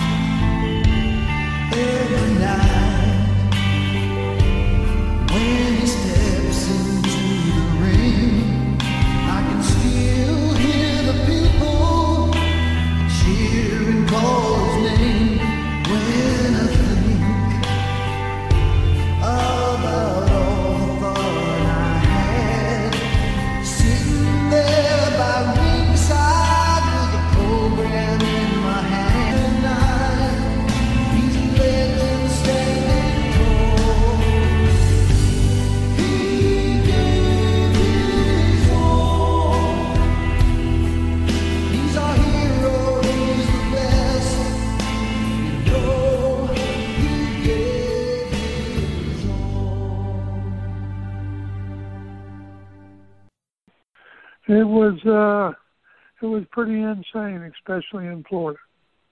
You know, and uh it was uh probably the greatest feud in wrestling at that time. All you had to do is put us in the ring, uh, not even put us in the ring, put us in the same arena. That's the same thing with Lawler, you know. Put us in the same uh, arena. We don't have to be in the ring together, and uh we'll find each other but the people know that we're going to find each other before the night's over.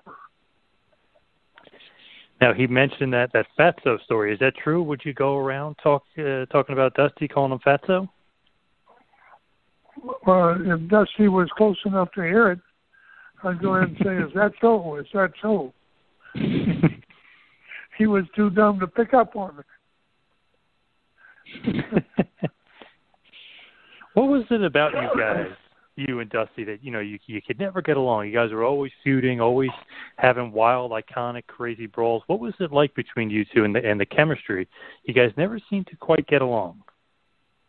Well, you know, it was uh it was a continuous feud. Not even uh it didn't even it went back further than uh myself in wrestling. It went back to West Texas University, you know. And uh it actually went back to whenever Dusty was was playing behind me. He was playing like uh second team guard and he could never start for West Texas because I was always ahead of him. I was always a, I was always so much better than Dusty.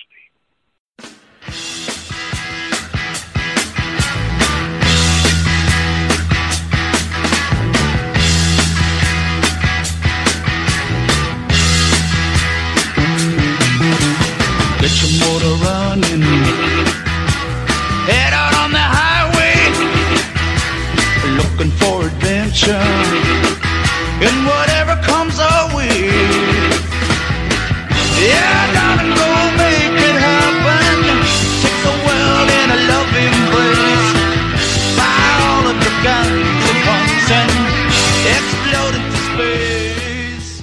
I was wrestling for Eddie Graham in Championship Wrestling in Florida, and uh, Dory Funk Jr. was the booker uh, when I was first there, and and I was and I was real good friends with uh, Mike Graham. Mike's the one that brought me in, and and so I was there and and just you know kind of learning the ropes and uh, you know working my way you know on the bottom up the middle of the card and uh, you know just again paying my dues and, and learning learning the art that we all you know were so passionate about.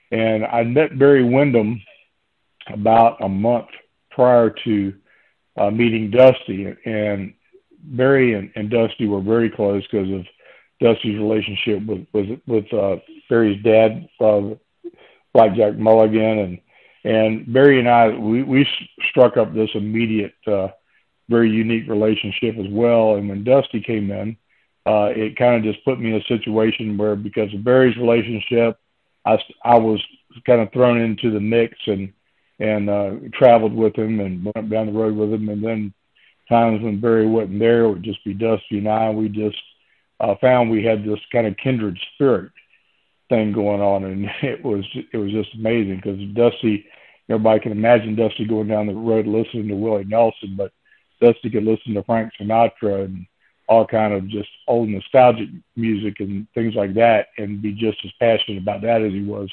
country music. And I had this real diverse background in music and different things like that too. So we just we we uh, we we hit it off big down there in Florida. Uh, had a very strong bond, and it just grew uh, and continued to grow. You know, over from like 1982, uh, you know, until you know his passing. Well, they call him the natural, natural naturalist can be. Yeah, they call him the natural, it just comes naturally. He's the son of a son, and the son of a gun. The horse doing the rodeo bulldog, that's a natural one. Didn't have easy shoes to fill, but he had to do it his own way. He did it with courage, strong will. Now just look at him today. He's walked out of the shadow and he's blazing his own trail. He told him from the beginning that I'll never fail. Yeah. Now they call him the natural. He's naturalist to be. They call him the natural. It just comes naturally. Pops, um, Pops always lived on the edge of a lightning bolt, and he said it a lot in his promos. He is the most incredible man I've ever met in my entire life, and just um, a great father, great friend, great man. And Dusty will always be remembered in in our industry. And he's with all of us. because he is the, he he was the common the common man. He was a a man of the people, and he talked to you, talk to you. He, he you could feel him and feel his words constantly. You knew Dusty was talking to you specifically when he was looking at the TV, and those are lasting memories that that that will never fade. And for me especially, he's been you know a, a great father and wonderful friend, and I love him and I miss him. And I'm glad that you guys are doing a, a tribute show. Uh, that that's that's pretty awesome, and I'm sure he would appreciate it. And he would Yeah. always say, "Keep stepping, man."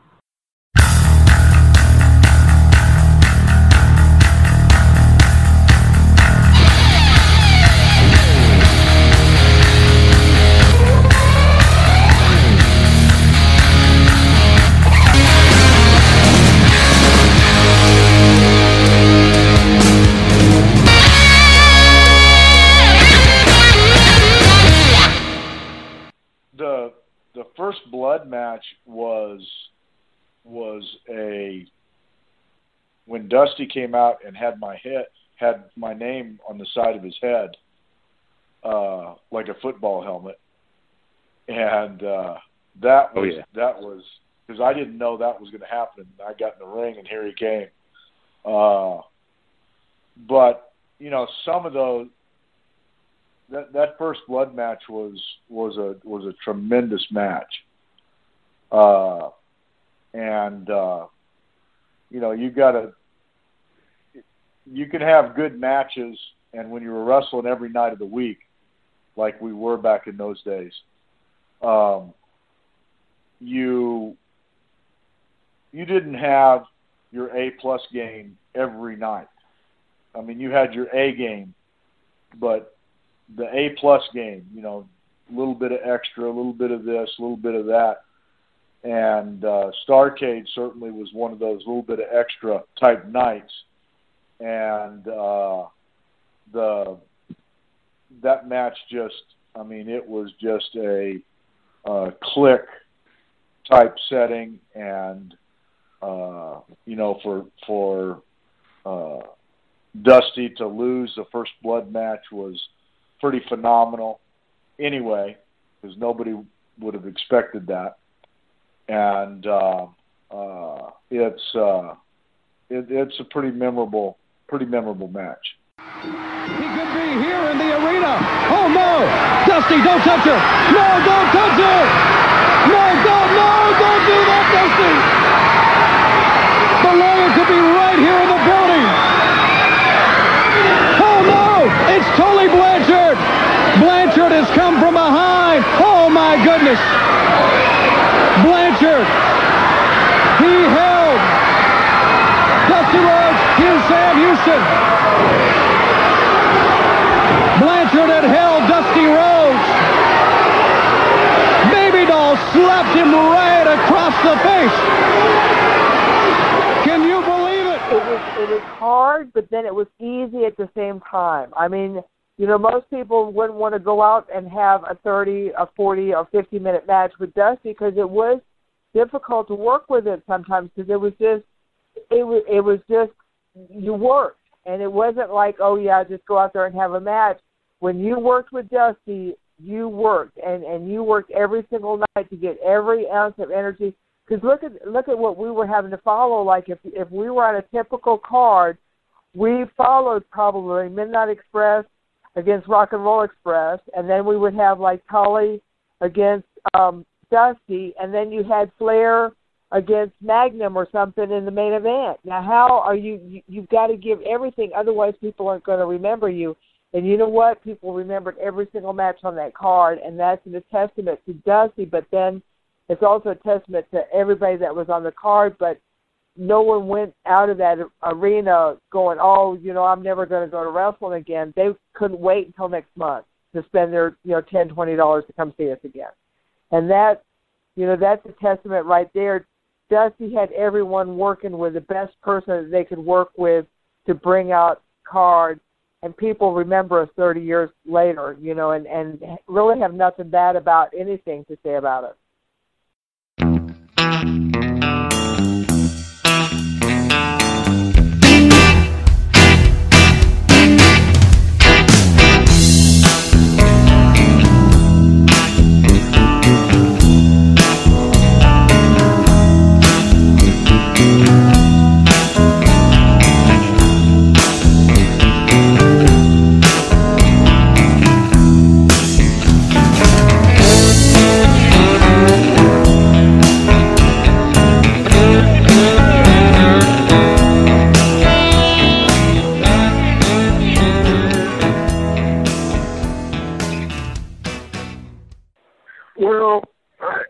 Many, and, and one that jumps to the front. I don't. I, I'd rather hold back, but the the second best one is Dusty liked to be able to get over on other people.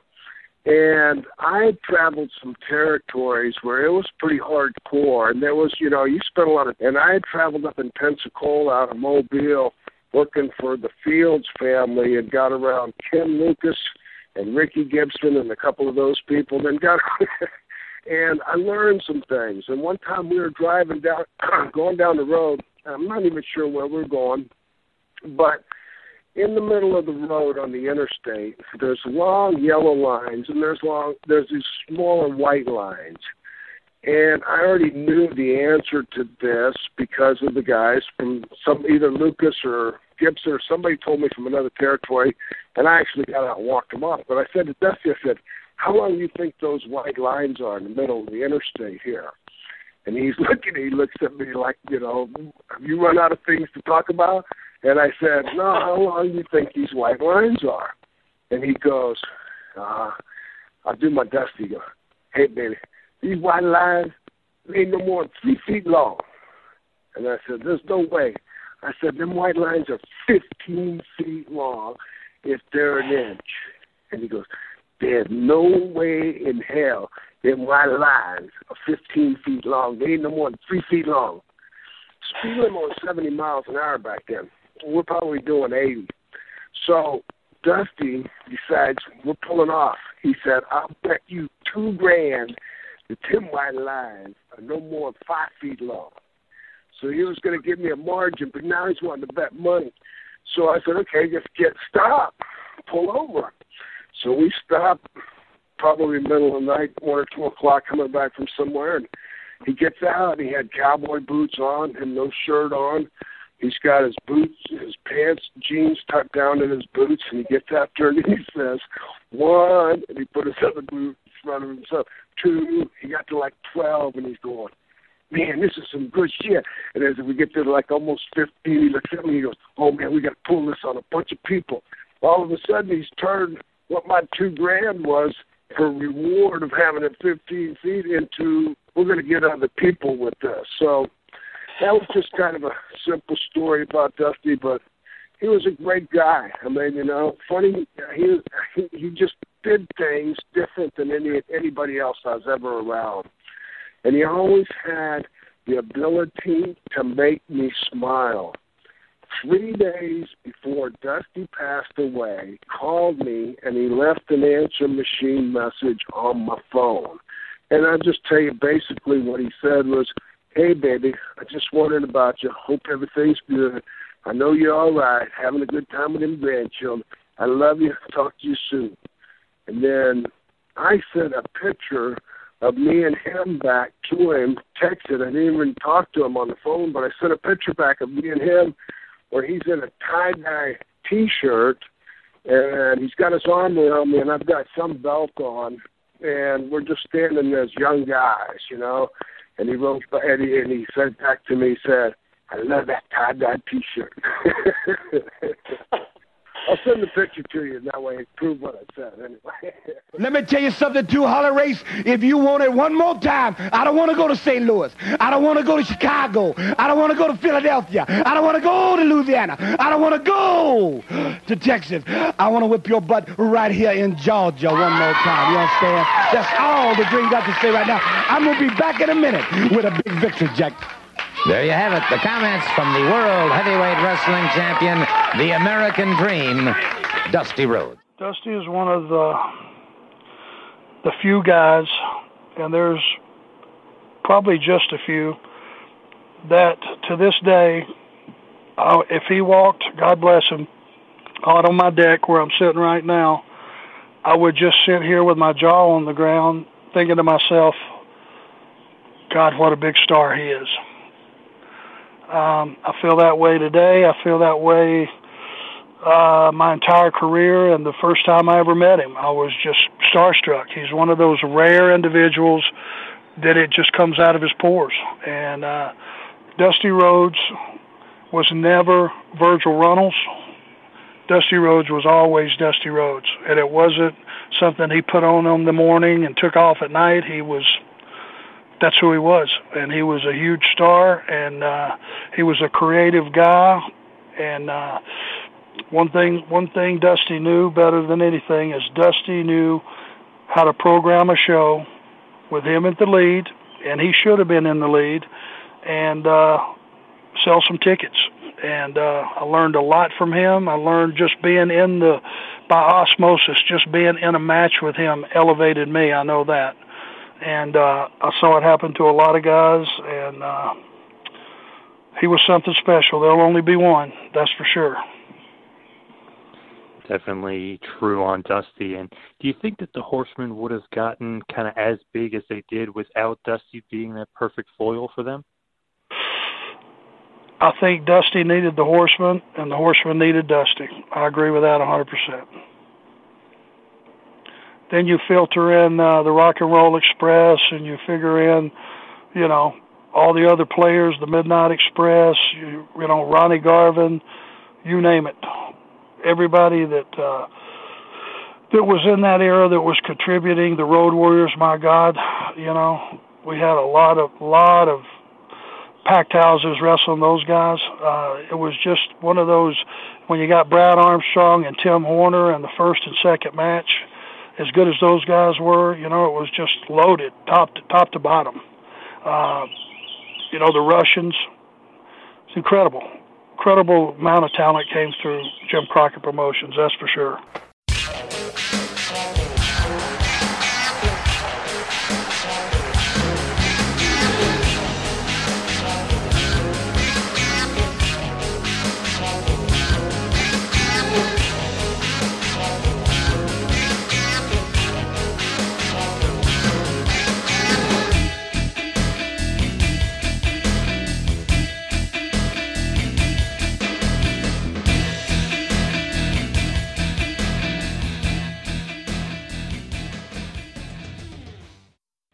Yeah, Dusty and I were good friends, and Dusty confided in me a lot. Dusty was the big reason.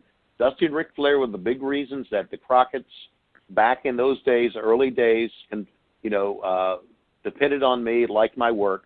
They, the Dusty and Flair were big supporters of mine, so I was always very friendly, and I, uh, you know, always uh, when I go back and think about my career and point to some of the uh, the people who were instrumental in my career, Dusty and Ric Flair are two of the top ones. So now uh, I'm here in the WWF, and Bruce Pritchard, and I can remember it vividly, and I'm going to tell this story in Dallas too, uh, with Bruce there. And Bruce will probably, you know, he'll probably embellish it to make it seem like uh, I'm full of crap, but in reality, we all know it's Bruce that's full of crap. But here's how the story goes, and it's a true story. Uh, Bruce calls me into his office and he says, "Well, I got good news for you."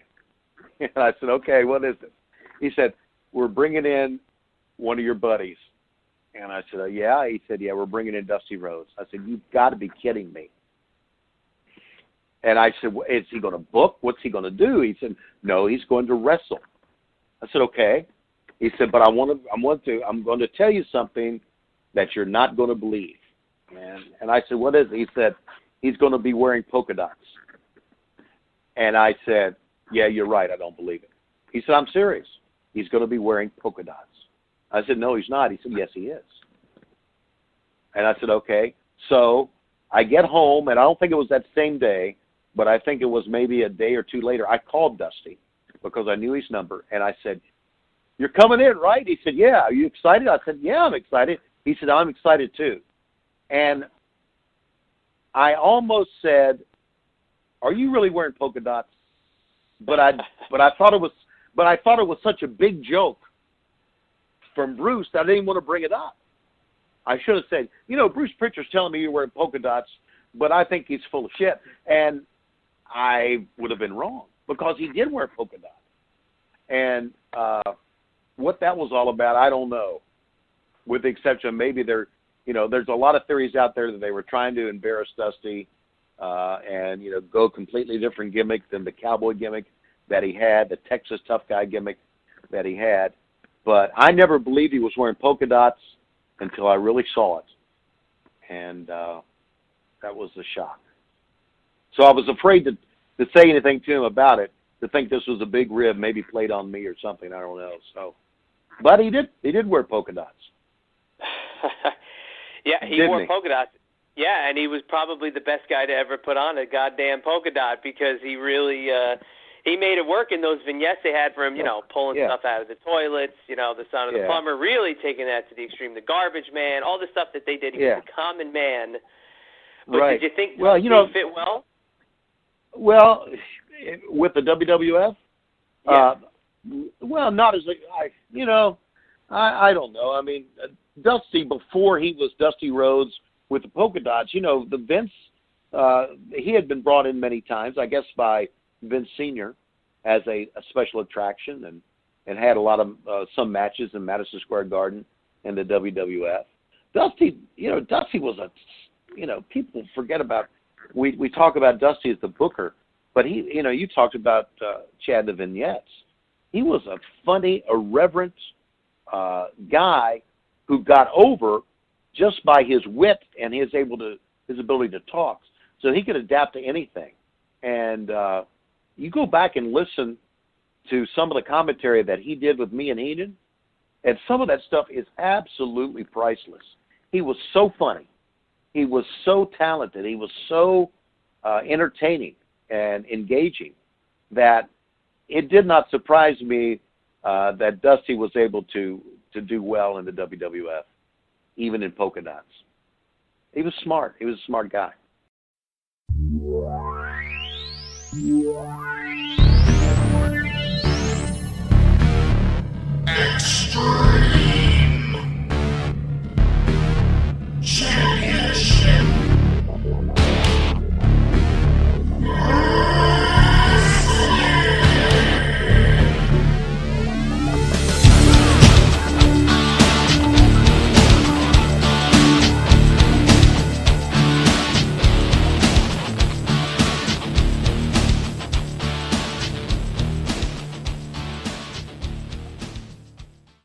What? It was, it was surreal because, um, you know, we always used to joke with Dreamer because Dreamer will, you know, talk about himself in the third person as the dream and stuff like that. So, you know, I didn't, I didn't even know Dusty was in the building that night when they, and he goes, "Oh, you're working with the Dream." I go, "All right, cool, man. What are we doing?" You know, like I, I'm just thinking, uh, you know, it, it's, it's, I'm wrestling Tommy Dreamer. He goes, "No, man, you're doing something with the Dream," and I'm like, "What?" and um yeah, the first thing we met and I, I said, "Sir, would you, you know, we got this promo, blah blah blah. What would you like to?" He goes, "Kid, if you're as good as they say you are, we don't need to talk about anything. We just do it." I said, "Oh, okay," and um and the original plan was that he was just going to give me one big elbow.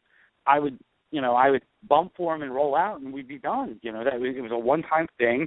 We weren't even going to use it for TV because we didn't know if, like, you know, he had just gotten released earlier that week from WCW, so we we didn't know what we could use.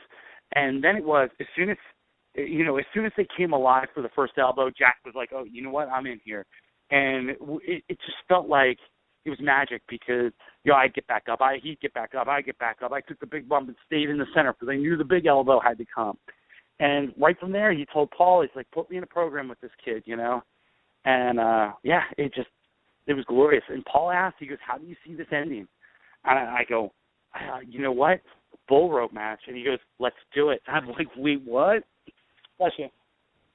Yeah, and we end we end up doing the bull rope match, and one of the it is the greatest thing. You know, people always talk about like winning the ECW title was that Paul's greatest honor for you and stuff, which and it was. It was a great honor. But the greatest thing he ever said to me is he pulled me aside as soon as I got through the locker room after the bull rope match, and he grabs me. He goes, "Steve Corino, that was better than anything that him and Tully ever did." You know, Paul had no idea that you know my my three favorite wrestlers when I was growing up was Wildfire Tommy Rich, Hot Stuff Eddie Gilbert, and Tully Blanchard. And that's what I saw in this feud is that I was the Tully Blanchard, Eddie Gilbert, in you know type of heel. And and when he said that, like I was like, thanks, Paul. You know, like I like I was misty eyed. I was I was so.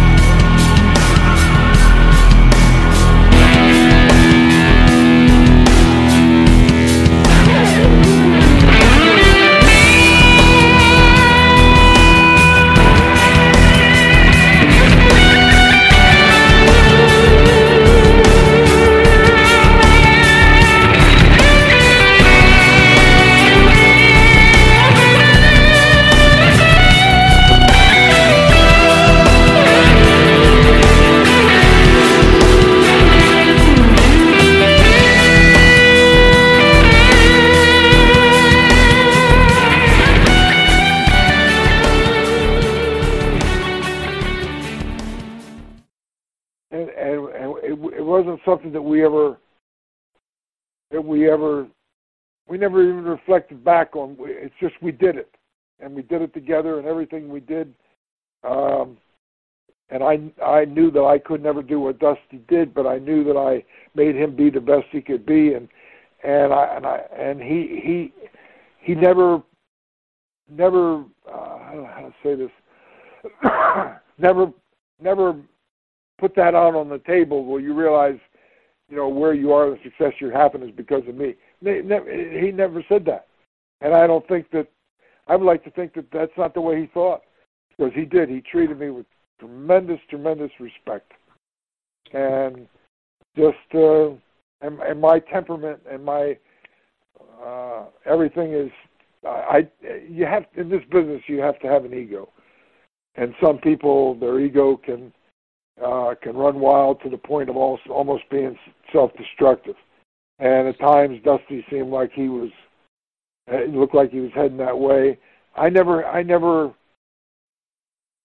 Uh, yeah, you had to have an ego, and an ego in the sense was confidence in what you could do and what you could accomplish.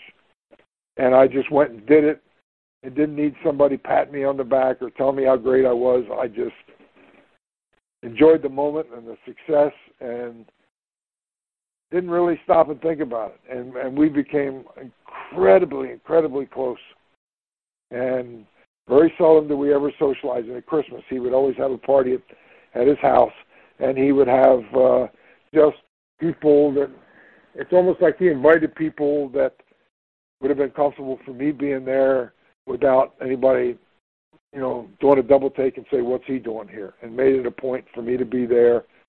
And Michelle always had a, a, a you know a beautiful gift that she went and picked herself for me, and and it was a time for Dusty and I to to just be ourselves and enjoy the moment, knowing that we worked so hard for 51 weeks out of the year, and here was this time where he and I could be together and um, just savor savor the moment. I'm not here as the American dream tonight.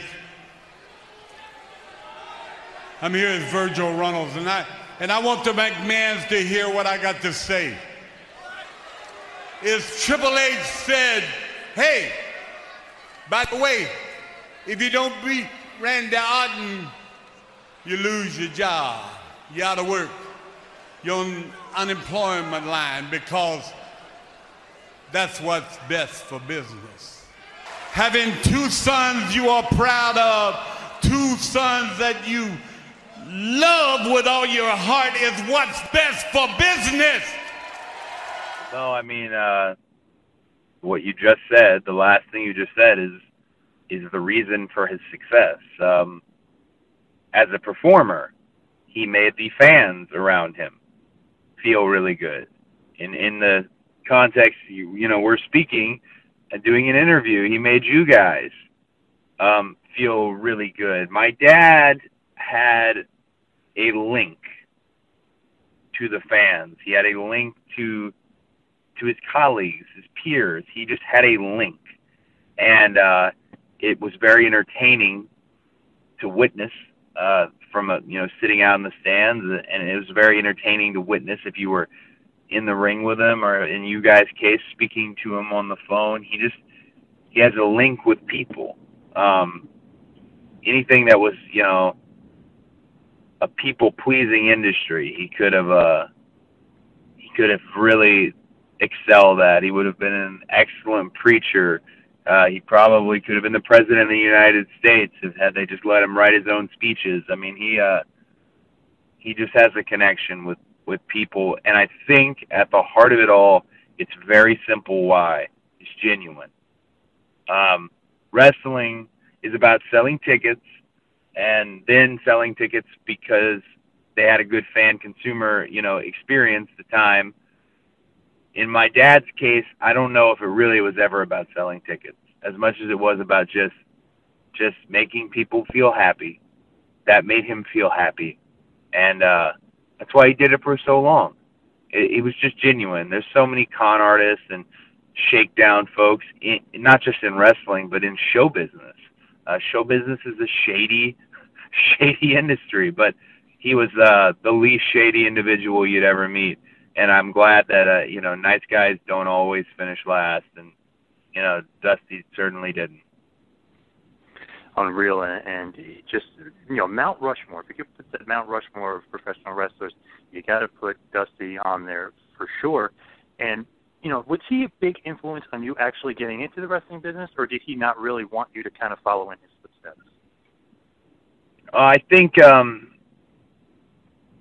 it's difficult to say because he he told me, you know, he verbalized to me he did not want me to be um, a pro wrestler.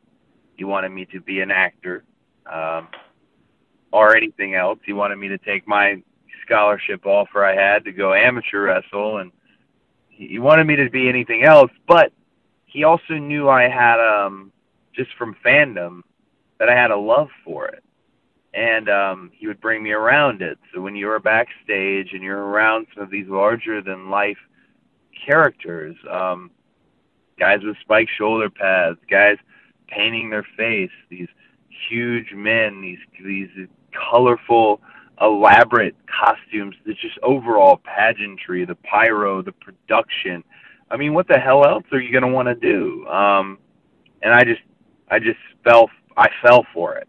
Uh, and um, he knew that, so he would say, "Hey, I don't want you to do it," but he didn't put up much of a fight when I told him, "Hey, I I actually really want to give this a true, true undivided attention and give it a true run." Uh, he he helped make it happen uh, for me, and then he uh, as soon as he helped open that door for me, he stepped back and you know never he, he did not really have much measure on my career after that as far as like input. He was no longer on the creative team. He he wasn't at developmental with me. We did some stuff together from time to time and you know, he got he helped give me my first break on television with Randy Orton, but uh that was one of the great things about him is he let me he let me do my thing and he didn't want me to bleach my hair blonde or do his elbows or try and, you know, talk like he did. He he he actually was the one who told me. He said you should dye your hair black and just be mean as a snake and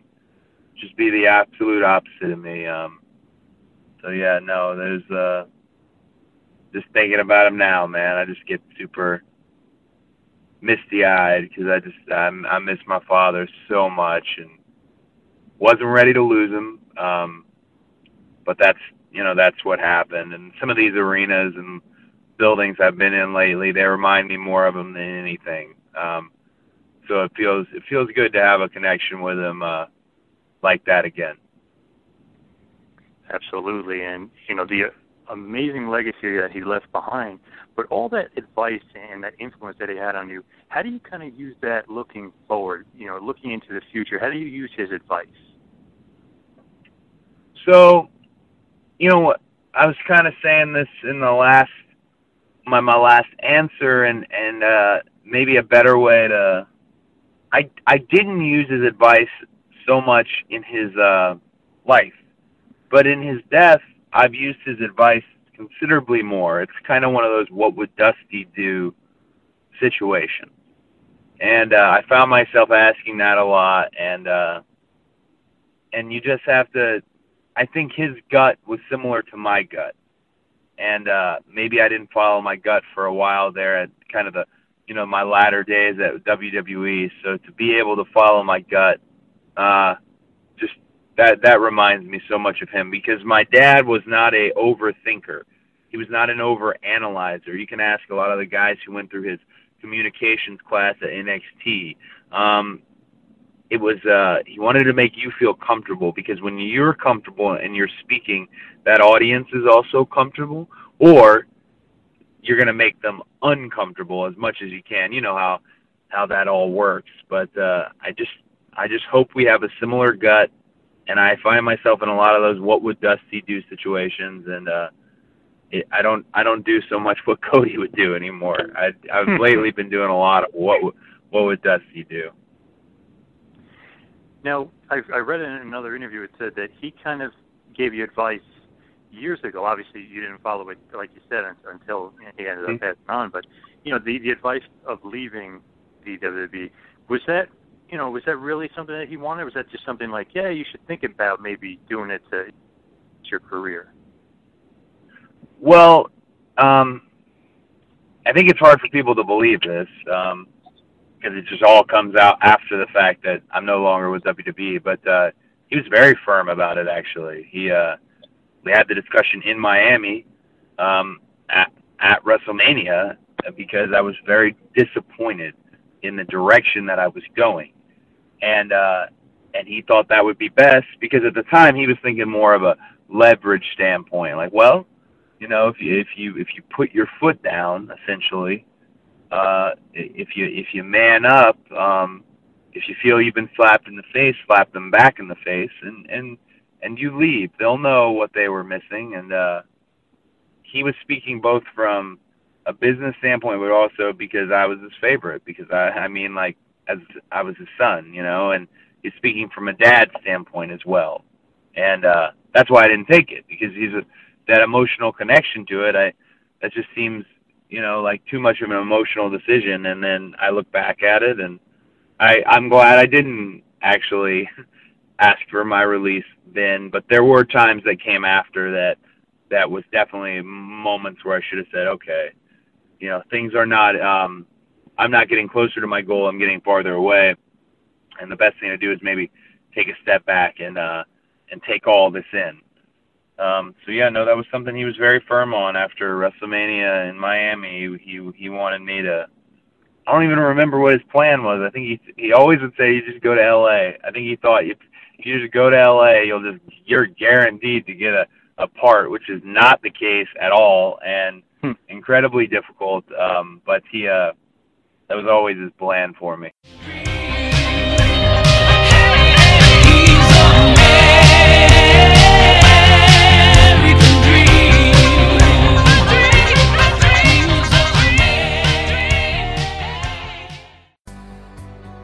This has been a John Paz Power Trip production in conjunction with the Two Man Power Trip of Wrestling.